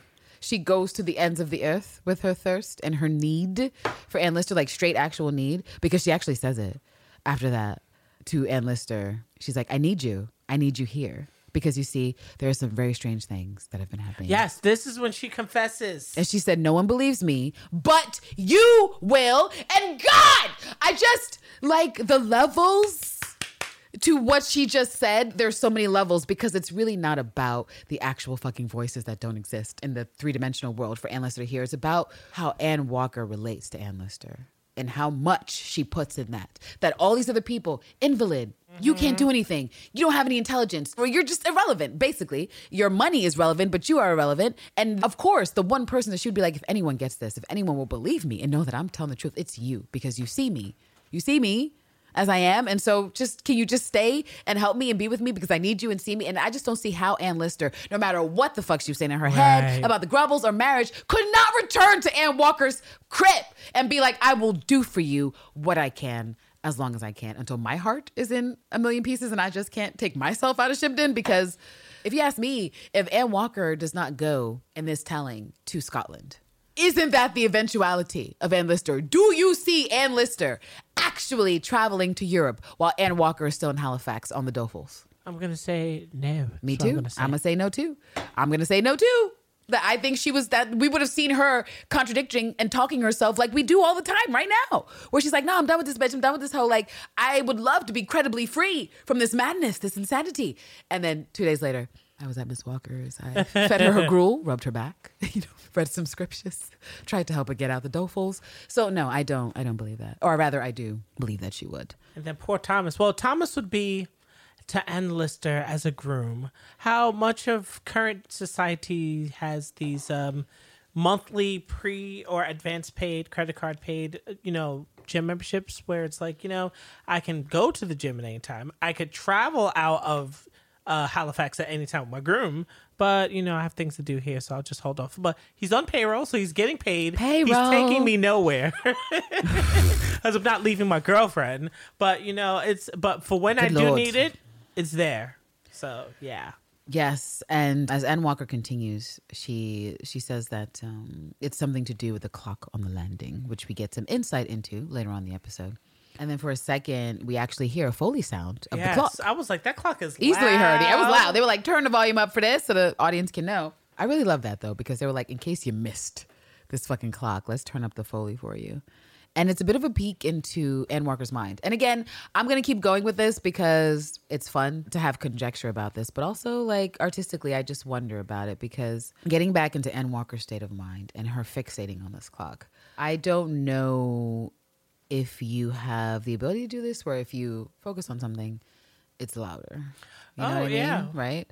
And so I'm a very light sleeper, for instance, and that's super annoying because I have excellent hearing, like too good of a hearing because I hear way too much and I sleep really, really lightly. So that means if my cat is like, eh, I'm like, oh god damn it, bitch. I was trying I was in REM. That in this ding dong, it maybe isn't just for the audience to be like, look, there's a clock, but also like to be inside Ann Walker's head. That in that moment she heard the clock that loud that is absurdly loud for normal ears, but for how she's hyperfixating on these things, perhaps normal. After we hear the sound, Anne Lister just kind of looks down with concern. Ann Walker continues that she knows it sounds bizarre, but that she's not making it up because she never does. She never makes things up. And I Right, believe I'm that a shit. She's not a liar. She's Right. not liar. And you can just see the general confusion and torment on her face where she's just like, I just, I wish this wasn't happening, but it is actually happening for me. And again, I just have to give major props to Sophie Rundle for this episode because This it's just, this would have been the one to submit. I just feel like with Ann Walker, especially because with this podcast, we spent several weeks in the diaries musing over the courtship and just the sheer day to day agony and gay thirst of Ann Walker and Anne Lister trying to do life together. On the page, you get this sense of, of anguish and how Ann Walker is this enigma in Anne Lister's life that ultimately makes no sense. Not to Anne Lister anyway, for what's going on. And when you read how she goes back and forth about what is right and moral and good and well, I think I was just saying all that to say that she really gets the torment right of what we see in Oh, the Sophie- diaries. yes, she does. Of genuine, earnest pain and confusion. Like you get the sense that Ann Walker, despite all this ridiculousness, is very good, very honest, very sincere person who is literally at the whims of her mental health and these people around her for some sort of stability that is often fleeting, unfortunately.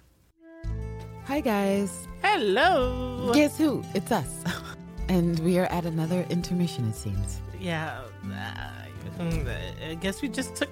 I don't know. It took a lot of time and it was a lot of booze. And there were some days in between us finishing this recording and being demanded that we get our jaunty asses back in the studio because a compression was attempted a number of times. It did not work, or rather, it did work, but it sounded horrible. We didn't want that for you guys. So they said, get your fucking jaunty asses back in here, record an intermission. You motherfuckers talk a lot about the ends. So So yeah, here we are at the end of part one. Here we are at the end of part one. Very lively, very jaunty, I'm sure. Lots of screaming and more of that in part two, plus some sobbing for sure. Coming up soon. Enjoy. Bye.